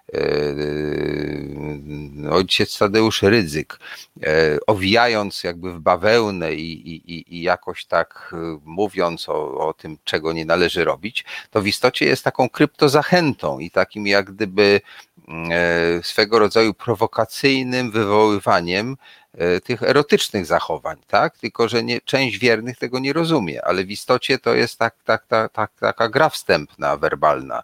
Czy dobrze to rozumiem? W świetle tego, co powiedziałeś. No, ja, ja nie sądzę, że w przypadku Jędraszewskiego czy Ryzyka mamy do czynienia z jakąś teologią pseudomistyczną. Ja, ja, ja no, nic nie wiem o tym, żeby to były tego typu, prawda, rozważania teoretyczne. E, ale może oni nie, są nieświadomi tego. Sebastianie, bo to czasem człowiek jest narzędziem w rękach, że tak powiem, stwórcy. Być oni, oni głoszą pewną prawdę, tylko nie, sami nie wiedzą, że są tylko przekaźnikiem. Ja bym tak na to chciał popatrzeć, tak bardziej optymistycznie.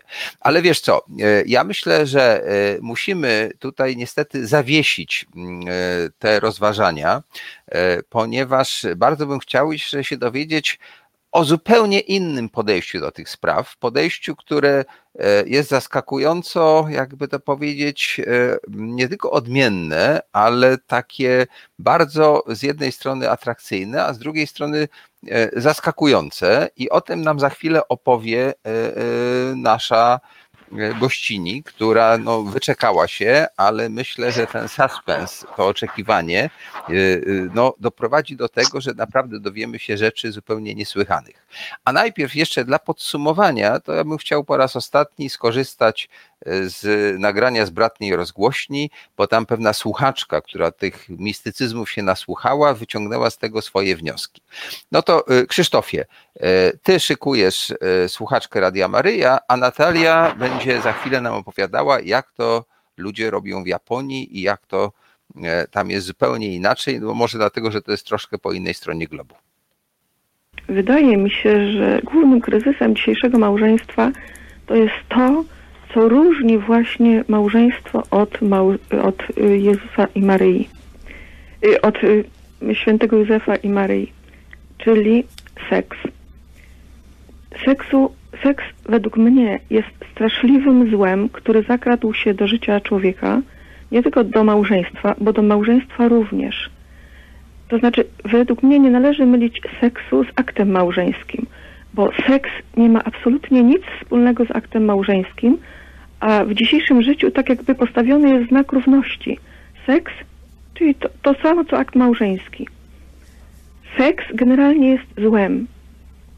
I wydaje mi się, że dlatego, że w świętej rodzinie nie było seksu, to ten seks, który jest seks stał się bożkiem dla dzisiejszy, dzisiejszych młodych ludzi i w ogóle dla małżeństw również. Dla seks, mężczyznom wydaje się, że muszą być takimi strasznymi macho i uprawiać ten seks niemalże codziennie w małżeństwie. I przez to dochodzi właśnie do niechcianych, nieplanowanych y, ciąż. y, dochodzi do aborcji. Kobiety czują się gwałcone fizycznie i psychicznie w swoich domach, w zaciszu domów rodzinnych. Jest to okrutnym złem. Słuchasz Resetu Obywatelskiego. To jest Reset Obywatelski. Tworzymy go razem. Dołącz do nas na YouTube, Facebooku i Twitterze. No właśnie, to już wiemy, e, czego e, oczekuje albo czego nie oczekuje słuchaczka Radia Maryja. E, widać, że tak troszkę inaczej rozumie te wszystkie zalecenia, ale teraz Natalio, zapraszamy Ciebie do rozmowy. Szkoda, że wcześniej nie komentowałaś, ale myślę, że chciałaś nas zaskoczyć mm, tymi swoimi rewelacjami na temat seksualności Japończyków i bardzo specyficznej postawy, o której się od Ciebie dowiedziałem. No to słuchamy. Tak, y, może ja powiem od razu, że ten temat, który tutaj chciałam poruszyć, on jest, um, znajduje się w mainstreamie, ale jest jednak troszeczkę niszowy. Natomiast wpisuje się doskonale w to, o czym mówiliśmy, że erotyka może przemienić świadomość. Tylko, że to nie jest przemiana świadomości taka właśnie um, uduchowiona, mistyczna, tylko bardziej prozaiczna, dotycząca tego świata, w którym żyjemy i naszej w zasadzie codzienności bo też e, mangi yaoi, o których chcę mówić, są właśnie takimi komiksami przede wszystkim tworzonymi przez kobiety i w większości czytanymi przez kobiety, chociaż zdarzają się też mężczyźni, którzy gustują właśnie w tych e, tworach. I są to prace, które pokazują przede wszystkim, że jest możliwa inna seksualność, ale przede wszystkim jest możliwe inne rozumienie płci, inne rozumienie roli e, mężczyzn i kobiet w społeczeństwie. I to są e, komiksy, które mają bardzo silny ładunek erotyczny. W zasadzie e, cała historia, cała fabuła albo zaczyna się, albo zmierza, i to stopniuje to napięcie, zmierza właśnie do pokazania aktu seksualnego. W związku z tym też czasami mówi się właśnie o tych mangach, że są taką gejowską pornografią dla kobiet, ponieważ ich bohaterami są mężczyźni, czy też pewnego rodzaju androgyni, e, bardzo przystojni e, młodzi mężczyźni najczęściej, którzy tak naprawdę e, odzwierciedlają to, czy ukazują, jakie są doświadczenia kobiet, bo to jest właśnie, pokazują kobiecy punkt widzenia. Przede wszystkim taką chęć życia w związku, który jest równy, w którym właśnie seks jest przyjemny i gdzie kobiety nie są bierne. Jest to właściwie to wszystkie, pozwolę sobie odnieść do tych fragmentów, słuchaliśmy Radia Maryja, one wszystkie wskazują na to, że kobiety, no tak jest jakiś seks, ale w zasadzie seks się kobietom robi, a nie one uczestniczą w nim aktywnie, a nie, tym bardziej nie chcą do niego dążyć, a już w ogóle nie czerpią z niego przyjemności. No właśnie te mangi i sam fakt zaistnienia ich w kulturze pokazuje, że jest dokładnie odwrotnie i że kobiety lubią e, dobre porno tak naprawdę i potrafią je tworzyć i, i konsumować e, z dużym zacięciem, ponieważ wobec, e, wokół tych komiksów tworzą się olbrzymie grupy fanowskie. To jest fenomen, który narodził się tak w latach, pod koniec lat 70., 80., on był wtedy jeszcze w Japonii bardzo niszowy, miał charakter właściwie parodystyczny. I ponieważ zakładam, że tutaj większość osób raczej, większość osób raczej nie powiedzą nic tytuły, które mogłabym przywołać, to pomyślałam myślałam nad jakimś takim e, naszym rodzimym komiksem, który mógłby dać wyobrażenie, jakiego rodzaju to mogły być parodie i pomyślałam, że jeżeli byśmy na przykład pomyśleli o e, Tytusie Romku i Atomku i ktoś mógłby stwierdzić, że między Romkiem i Atomkiem było coś więcej niż męska przyjaźń, to to byłoby właśnie takie bardzo jaoistyczne. I Japonki właśnie w latach 80. zaczęły tworzyć takie parodie, gdzie komiksy, które były przygotowymi, gdzie główne role zawsze grali mężczyźni, no to uzupełniały je o wątki seksualne, wątki właśnie e, już głębszych relacji e, miłosnych czy pornograficznych. W latach 90. to już wypłynęło, że tak powiem, na wierzch i od lat 2000 obserwujemy olbrzymie zainteresowanie tym już e, na świecie, właśnie dzięki internetowi, dzięki upowszechnieniu też tak naprawdę nielegalnych tłumaczeń e, i, i dystrybucji prac. E, I dotarły one także do Polski. Właściwie mogę powiedzieć, że mamy w tym momencie nawet e, jedno wydawnictwo, które głównie specjalizuje się w wydawaniu tego typu komiksów. Ja tu jako takie podorędzie chciałam pokazać, czy to będzie widać, takie grubiuchne. To jest miesięcznik, który jest wydawany na bardzo złej jakości papierze, e, gdzie pełen właśnie tego typu historii. Jak one się spodobają czytelniczkom, to już jest wydawane w takiej ładniejszej wersji e, tomikowej. E, też do tego rodzaju można sprowadzać różnego rodzaju parodie, ale przede wszystkim one pokazują właśnie, że te relacje kochających się mężczyzn można czytać jako doświadczenia kobiet. Przede wszystkim doświadczenie właśnie szukania własnej przyjemności, traktowania seksu jako czegoś bardziej radosnego, ale też one sprzeciwiają się przede wszystkim e, pornografii mainstreamowej, rozumianej jako to, co jest nam sprzedawane jako produkty e, przede wszystkim stworzone dla mężczyzn i konsumowane przez mężczyzn, które w większości uprzedmiotawiają kobiety i traktują je w sposób e, okropny mówiąc krótko, ponieważ e, no, większość produkcji e, pornograficznych, o czym ostatnio świadczy zamknięcie e, wielu kategorii i filmów na bardzo popularnym serwisie Pornhub, są w zasadzie gwałtami czy rodzajem rejestracji przemocy seksualnej. Co jako taką rodzaj ciekawostki mogę powiedzieć, że właściwie w mangach tych, które opowiadają o tych relacjach męsko-męskich, przemoc seksualna jest traktowana serio. To znaczy, jeżeli tam występuje e, prawdziwy gwałt, no to jest on przedstawiany jako zło. Natomiast w mangach takich przygodowych, czy skierowanych do innych widzów, czy w pornografii, no to na przykład w ogóle tego, tego nie ma. Gwałt jest po prostu pokazywany jako rodzaj seksu, a nie jako rodzaj przemocy. E, to może tak. A to mam pytanie, to mam pytanie, dlatego że tutaj e, dzięki naszym gościom mogliśmy poznać trochę historii zarówno w ogóle e, ezoteryki i, i seksualności, jak i mm, tego, jak to wyglądało w chrześcijaństwie, w katolicyzmie i tak dalej. Japończycy mieli e, zupełnie inny stosunek do spraw płci, współżycia, prokreacji.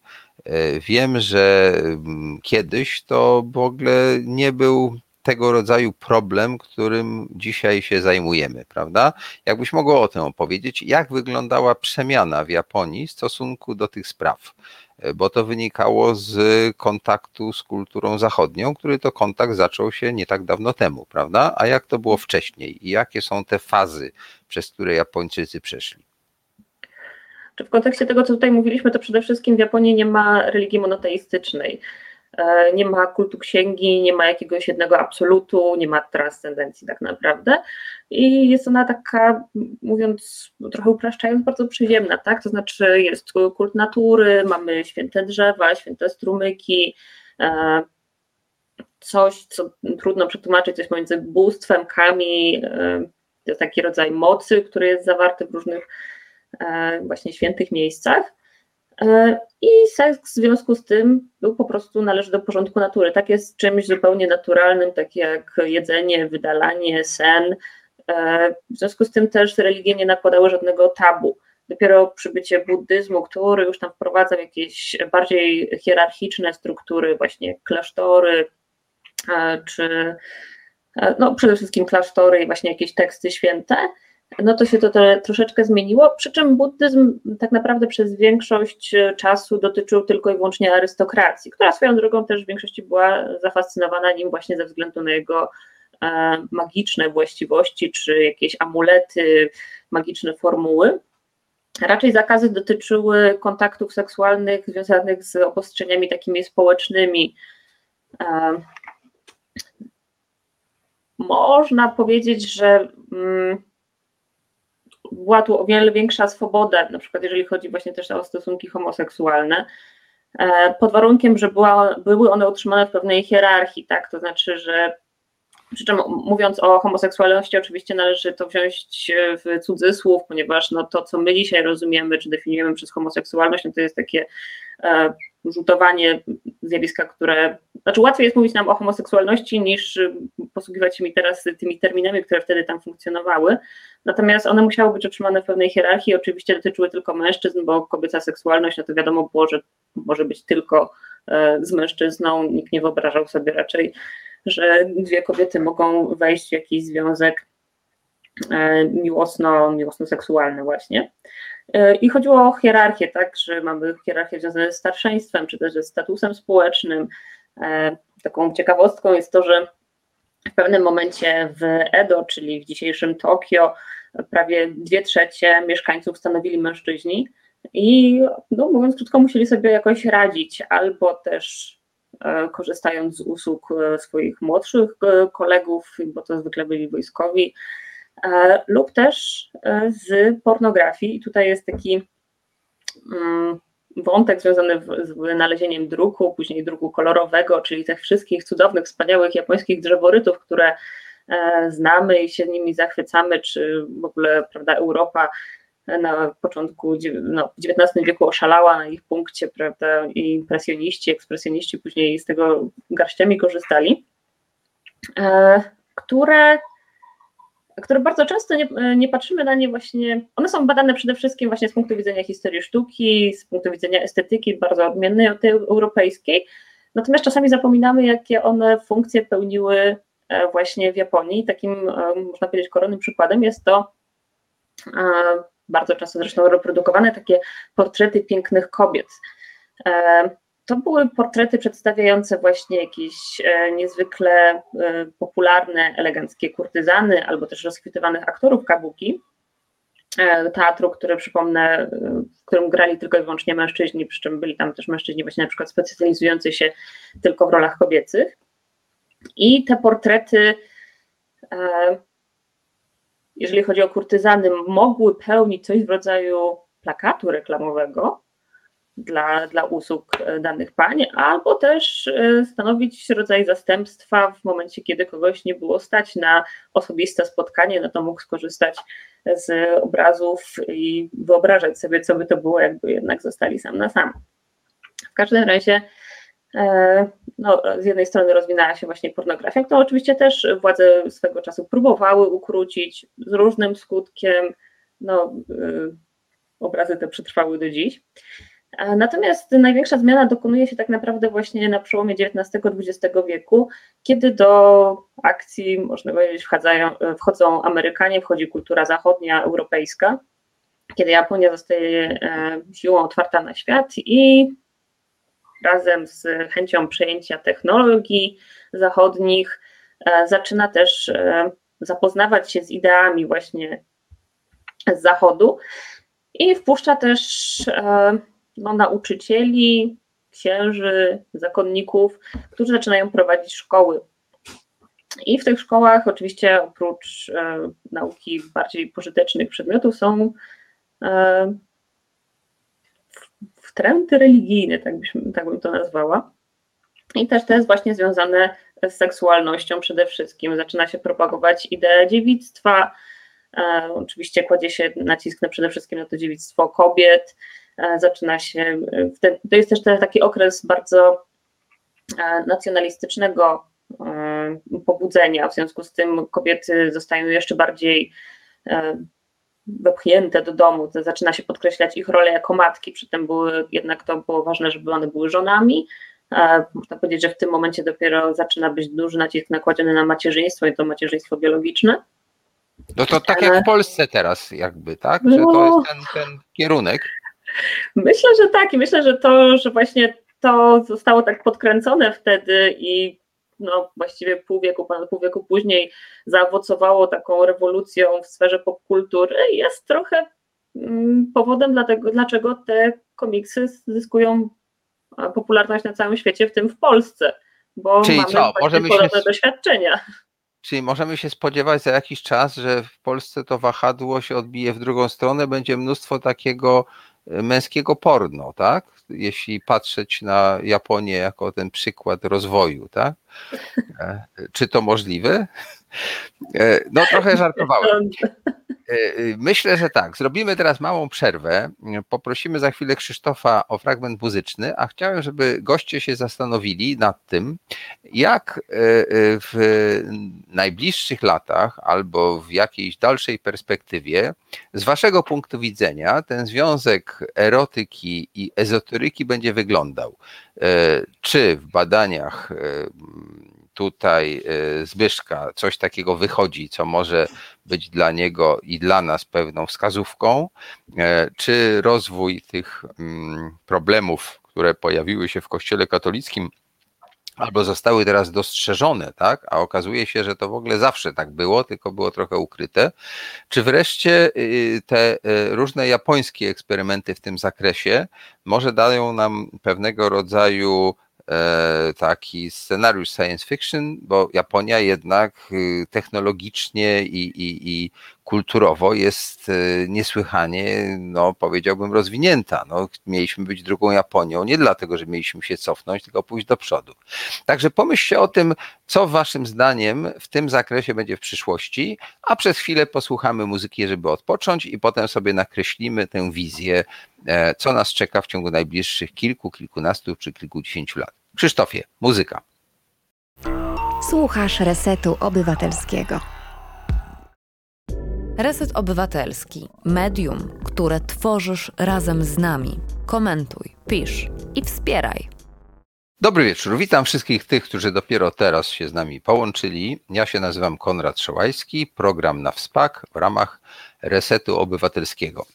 Nasi goście dzisiaj dyskutują o erotyce i ezoteryce a są to dr Zbigniew Łagosz, e, dr Sebastian Duda i magister Natalia Kućma, która niedługo też będzie doktorem.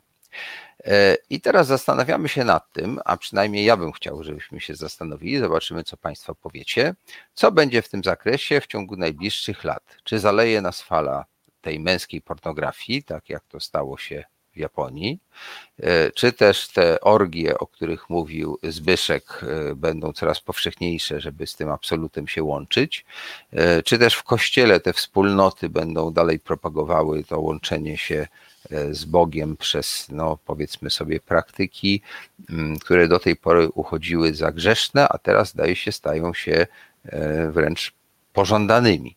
To słuchamy. Kto pierwszy się zgłasza, żeby nam opowiedzieć o wizji przyszłości? Może zaczniemy od Natalii, skoro tak długo czekała i Japonia jest e, tym, e, tą krainą najbardziej od nas odległą, tajemniczą i taką, do której jednak powinniśmy zaglądać, bo tam przyszłość się pewnie rysuje.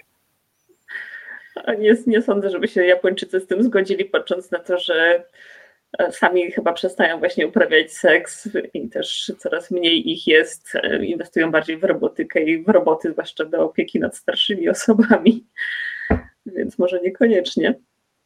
A, natomiast myślę, że a, no, nawiązując do ostatnich wydarzeń, no, przyszłość jest kobietą i a, jeżeli nie zredefiniujemy właśnie tego, jaka jest rola kobiet w seksie, czy w ogóle jaka jest rola kobiety w życiu, no to bez tego będziemy dalej tkwić e, w bardzo przemocowych relacjach tak naprawdę między sobą i też czasem e, pozwalać na to, żeby to, co przemocą nie jest, było to, co przemocą jest, nie było postrzegane jako przemoc. To tak trochę smutno to widzę póki co właśnie, gdzie no choćby teraz w Polsce są mm, postulaty, żeby zmienić na przykład definicję gwałtu, czy e, co myślę, że pośrednio też właśnie zmieni definicję seksu i potrafi, mogłoby zmienić definicję erotyki w ogóle, tak? czy tego, jak e, powinniśmy do siebie się nawzajem odnosić, bo ta jednak ta energia seksualna, jak zresztą zostało wcześniej powiedziane, jest taką energią, która może być wzorcowa dla innych rodzajów aktywności. No cóż, to nie wygląda najlepiej. Skoro Japończycy przestają się rozmnażać, to te fantastyczne samochody, które od nich kupujemy, przestaną produkować. Fatalnie, bo ja bardzo lubię japońskie samochody. Zostają roboty, będą je robić. A no tak, i być może one będą uprawiały seks, y, być może w sposób taki tantryczny. No, zobaczymy. Dobra, który z panów teraz nam powie, jak wygląda wizja przyszłości w waszym ujęciu? Ja mogę powiedzieć. Yy, według mnie i yy, patrząc na badania, które prowadzę, uważam, że jeżeli chodzi o seks i ezoterykę, to ich relacje pozostaną na tym samym poziomie. Mówię o tym ze względu na to, że pomimo tego, iż mamy w tej chwili naprawdę ogromny dostęp do informacji, a właściwie, jeżeli byśmy tak naprawdę poszukali i ktoś się tym zainteresował, to jest mnóstwo książek, e, które ową, owe e, tajemne misteria, na czym one mają polegać i jakie są ich zasady, zdradzają te tajemnice. Oczywiście do owych tajemnic należy mieć klucz, ponieważ tak magia Alistera Crowley'a, jak i e, na przykład Marii Denagłowskiej i, i innych osób, które ową magię propagowały i uprawiały, jest, e, nigdy nie jest bezpośrednio przekazywana w sensie e, e, takiej powiedzmy semantyki wyraźnej i jasnej. Ona zawsze jest zakamuflowana, ale w momencie, kiedy dojdziemy do klucza, jakim się oni posługują, jesteśmy w stanie sami dojść do tego, jakie techniki i praktyki mamy wykonywać. Natomiast, mimo tego, że ta wiedza jest na wyciągnięcie ręki, Raz, że o tej wiedzy bardzo mało osób wie, dwa, że jeszcze mniej e, osób tąże wiedzę praktykuje. E, I myślę, że e, pomimo tego, że tak jak powiedziałem na początku mojej wypowiedzi, mamy ogromną możliwość dostępu do tych informacji, to jednak ona przez cały czas jest taką dziedziną, która jest ukryta nie tylko poprzez to, że na początku zawsze miała być ukryta, ale również poprzez to, że coraz mniej ludzi chce do tego sięgać. No, to szkoda, ale być może ta wiedza będzie się szerzyła e, za pomocą internetu i dzięki takim ludziom jak ty. I może jeszcze kiedyś będziesz mógł tutaj nam opowiedzieć o tej magii seksualnej i technikach, które pomogą nam rozwinąć się w tym zakresie. E, duże pomocy. Tak? Dobrze. Sebastianie, y, czy ty mnie słyszysz? Y, jesteś tu obecny tak, bardziej duchem niż ciałem. To słuchamy, jaka jest wizja przyszłości seksualności y, w kościele w zakresie tym, o którym mówiliśmy. Ezoteryka, erotyka, kościół, seksualność. Co będzie za kilka lat? Ja sądzę, że ostatnie wydarzenia jednak spowodowały to, te, te, te skandale, mówię o systemowych skandalach tak zwanych pedofilskich w kościele, ale także skandalach dotyczących tych nowych wspólnot francuskich, o których mówiłem, a ciągle jeszcze mm, czeka kolejna bomba, czyli wykorzystywanie zakonnic, kobiet y, przez kler i, kierowników duchowych w różnych częściach świata. E, myślę, że tego typu historie będą coraz częściej się pojawiać, że z jednej strony usztywni się pewnie system kontroli w kościele, to znaczy mimo, mimo jakby nie, niewydolności, inercji samej instytucji i kapłaństwa hierarchicznego, które jest bardzo widoczne, bo ta struktura się zapada i w spektakularny sposób e, się kompromituje, e, to jednak no, skandale spowodowały to, że, że pewne procedery już jakby nie, nie z taką samą łatwością mogą zachodzić, czy mogą, prawda, być realizowane jak dawniej. E, czyli widzimy, no, że ofiary zaczynają o tym mówić, że wskazuje się jakby na te momenty systemowe, prawda, e, które doprowadziły do, do wykorzystania seksualnego i różnych krzywd. To jest jakby jeden aspekt. Drugi polega na tym, że jednak e, E, ciśnienie związane w ogóle z tym, w jaki sposób ludzie podchodzą do seksualności we współczesnym świecie i kulturze, musi ostatecznie, teraz widać to już wyraźnie, przez pewien czas udawano, że tak być nie musi, w katolicyzmie przynajmniej, ale musi spowodować rewizję doktryny moralnej e, Kościoła. I to jest chyba najciekawsze w tym sensie, no w jakim kierunku to pójdzie. No ty sam, Komradzie, doskonale wiesz, że też robiłeś e, film, robiłeś film o ojcu Knocu, prawda, i o tych rekolekcjach i o tym, co się dzieje, to, czyli o, o, o zakonniku kapucynie, który ma bardzo, jak na katolicyzm przynajmniej taki tradycyjnie pojmowany, bardzo taki pozytywny stosunek do seksu, prawda, organizuje e, rekolekcje, gdzie przychodzą pary, które się wypowiadają, prawda, bardzo otwarcie na temat swojego pożycia. On używa no, takich określeń, które dawniej mo przez e, usta żadnego księdza, by nie, nie tak dawno znowu by nie przeszło. Pozdrowienia dla ojca Knoca, może kiedyś nas tutaj odwiedzi. tak. Mówi o łechtaczkach na przykład i czymś takim i mówi chyba trochę jednak lepiej niż to, co słyszeliśmy e, z tych nagrań z Radia Maryja. E, ale no, jest to jakiś kierunek. Znaczy, oczywiście zachowuje jakby całą całą doktrynę moralną kościelną, tak jak ona jest ciągle przedstawiana i prezentowana teraz, ale ja sądzę, że jednak nastąpi pewna rewizja. I tu nie chodzi tylko już o otwarcie na seksualność, otwarcie na orgazm i tego typu rzeczy, czy otwarcie na homoseksualność. E, wydaje mi się, że pod ciśnieniem no, i, i wiernych, i pewnych jakby osiągnięć nauki współczesnej, tego w jaki sposób prawda, to będzie prezentowane. Pewne jakby kategorie, które przez wieki funkcjonowały w katolicyzmie, na przykład bardzo takie sztywne filozoficzne pojęcie natury, one, one już nie będą tak funkcjonować. I to jest bardzo duże wyzwanie i dla teologów, i dla moralistów Kościoła. Natomiast czy będzie łączona y, erotyka z mistyką, y, tak jak było w ciągu wieków, y, ja myślę, że jesteśmy akurat tutaj na takim etapie, jak bywało w pewnych takich okresach reakcji, że w XIII, XIV, XV, XVI wieku, prawda, tej ekspansji tej topiki konwencji literackiej, erotycznej w odniesieniu do mistyki następowało wyciszenie i usztywnienie stanowiska, e, co było spowodowane po prostu mm, różnymi ekscesami, które gorszyły bardzo wielu i, i, reakcją na nie. No, z takim okresem reakcji także w Kościele teraz będziemy mieć do czynienia. To znaczy, jeżeli będzie łączona erotyka z mistyką, to to będzie się wydawało skrajnie podejrzane w najbliższej przyszłości.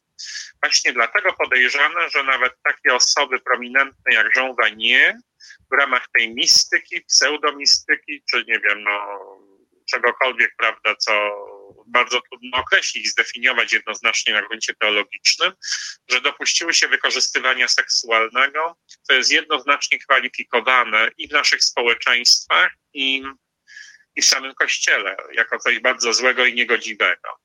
I e, nie sądzę, że mm, z jakimś dużym przyzwoleniem i z dużą łagodnością się będzie podchodzić do tego typu teorii. No jest, pytania, jest pytanie, jak dalej badania teologiczne w odniesieniu do dawniejszych praktyk, choćby tego, o czym mówiłem, czyli tej, tej średniowiecznych, czy będziemy mogli coś jeszcze więcej powiedzieć na ten temat, jeżeli nie, nie znajdą się jakieś nowe dokumenty, czy, czy po prostu przez pryzmat, pryzmat naszych doświadczeń, tych skandali systemowych kościelnych będziemy, e, będziemy patrzeć na te, na te zjawiska z przeszłości.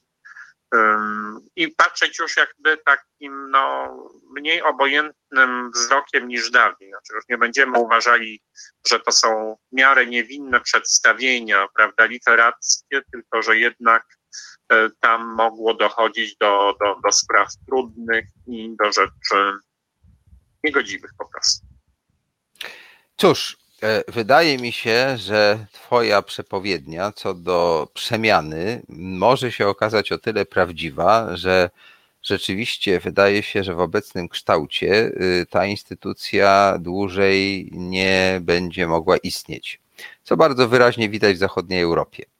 E, i w Stanach Zjednoczonych, prawda? Że to, co jest w Polsce, to jest taka jedna z ostatnich e, placówek i, i ten wpływ e, Kościoła katolickiego w tym takim dogmatycznym, tradycyjnym wydaniu się po prostu kończy. No to jest pytanie, czy ta generacja, która się zbuntowała, po prostu kompletnie od tej instytucji odejdzie, e, czy też e, pewna część zostanie, no tak jak jest to w zachodniej Europie, bo przecież nikt tam nie prześladuje ani kościoła, ani religii, tylko w naturalny sposób to staje się mm, przedmiotem zainteresowania tych, którzy tego potrzebują i jakoś znajdują w tym e, no, to, co im nadaje, co nadaje sens ich życiu, prawda? Potrzeba religijna istnieje wśród wielu społeczeństw, to właściwie zawsze towarzyszyło, podobnie jak potrzeby seksualne. Także to przemieszanie jest odwieczne i tylko jest pytanie, jak to się ułoży w przyszłości. No, odpowiedzieliście w taki sposób, że można się spodziewać, że przemiany będą. Może najmniej tutaj y, był optymistą Zbigniew, jeśli chodzi o jakąś e, daleko idącą zmianę, ale sądzę, że mm, nie doceniamy tego, nie, sami jakby nie zauważamy do końca, że żyjemy w okresie y, wielkiej przemiany. E, ja już na tyle długo, że tak powiem, działam nawet już zawodowo, już nie mówiąc o życiu, że to, czego uczono mnie w szkole filmowej w latach 80., oczywiście ma swoją wartość, ale ma taką wartość jakby pojęciową. Natomiast jeśli chodzi, jeśli chodzi o technologię, a także e, formy pracy, to to w ogóle jest tak, jakby uczono mnie używania lampy naftowej w porównaniu z tą techniką cyfrową i dostępem no, do przesyłu filmów przez internet, a to jest dopiero początek tej rewolucji i myślę, że ona wpłynie na wszelkie dziedziny naszego życia. Bardzo serdecznie Państwu dziękuję. Przepraszam za wszelkie kłopoty. Dziękuję naszym gościom i gościni. E, dziękuję odbiorcom, którzy cierpliwie słuchali mimo wszelkich przeszkód. Mam nadzieję, że ci, którzy docenili nasze wysiłki, nie zrazili się pewnymi niedoskonałościami technicznymi i będą chcieli nam jeszcze towarzyszyć e, za tydzień, bo też będzie ciekawie. E, ten program e, był sponsorowany przez grupę Rabarbar. Producentem jest Grzegorz, realizatorem Krzysztof Kołaczek, a prowadził go Konrad Szołajski. Mam nadzieję, że Państwo będziecie komentowali, wysyłali swoje sugestie, bo też chciałbym odpowiadać na Wasze potrzeby, bo tak naprawdę to, co ja tutaj robię, jest pewnego rodzaju moim hobby. To znaczy, ja realizuję albo swoje zainteresowania, albo sięgam do tematów, które gdzieś tam e, mnie e, e, interesują, także zawodowo, jako wątki, jako pewnego rodzaju zagadnienia, które ujmuje w planowanych filmach, czy, czy, czy książkach, czy jakichś innych formach, e, które w tej chwili też się rozwijają. Być może będę robił taką serię słuchowisk, która właśnie dotyczy e, erotyki i ezoteryki. Więc jeszcze raz bardzo serdecznie wszystkim dziękuję i życzę Państwu dobrej nocy. Dziękuję bardzo. Dobranoc. Dziękuję Dobranoc. Bardzo. Reset Obywatelski. To był program Resetu Obywatelskiego. Subskrybuj nasz kanał na YouTube, obserwuj na Facebooku i Twitterze.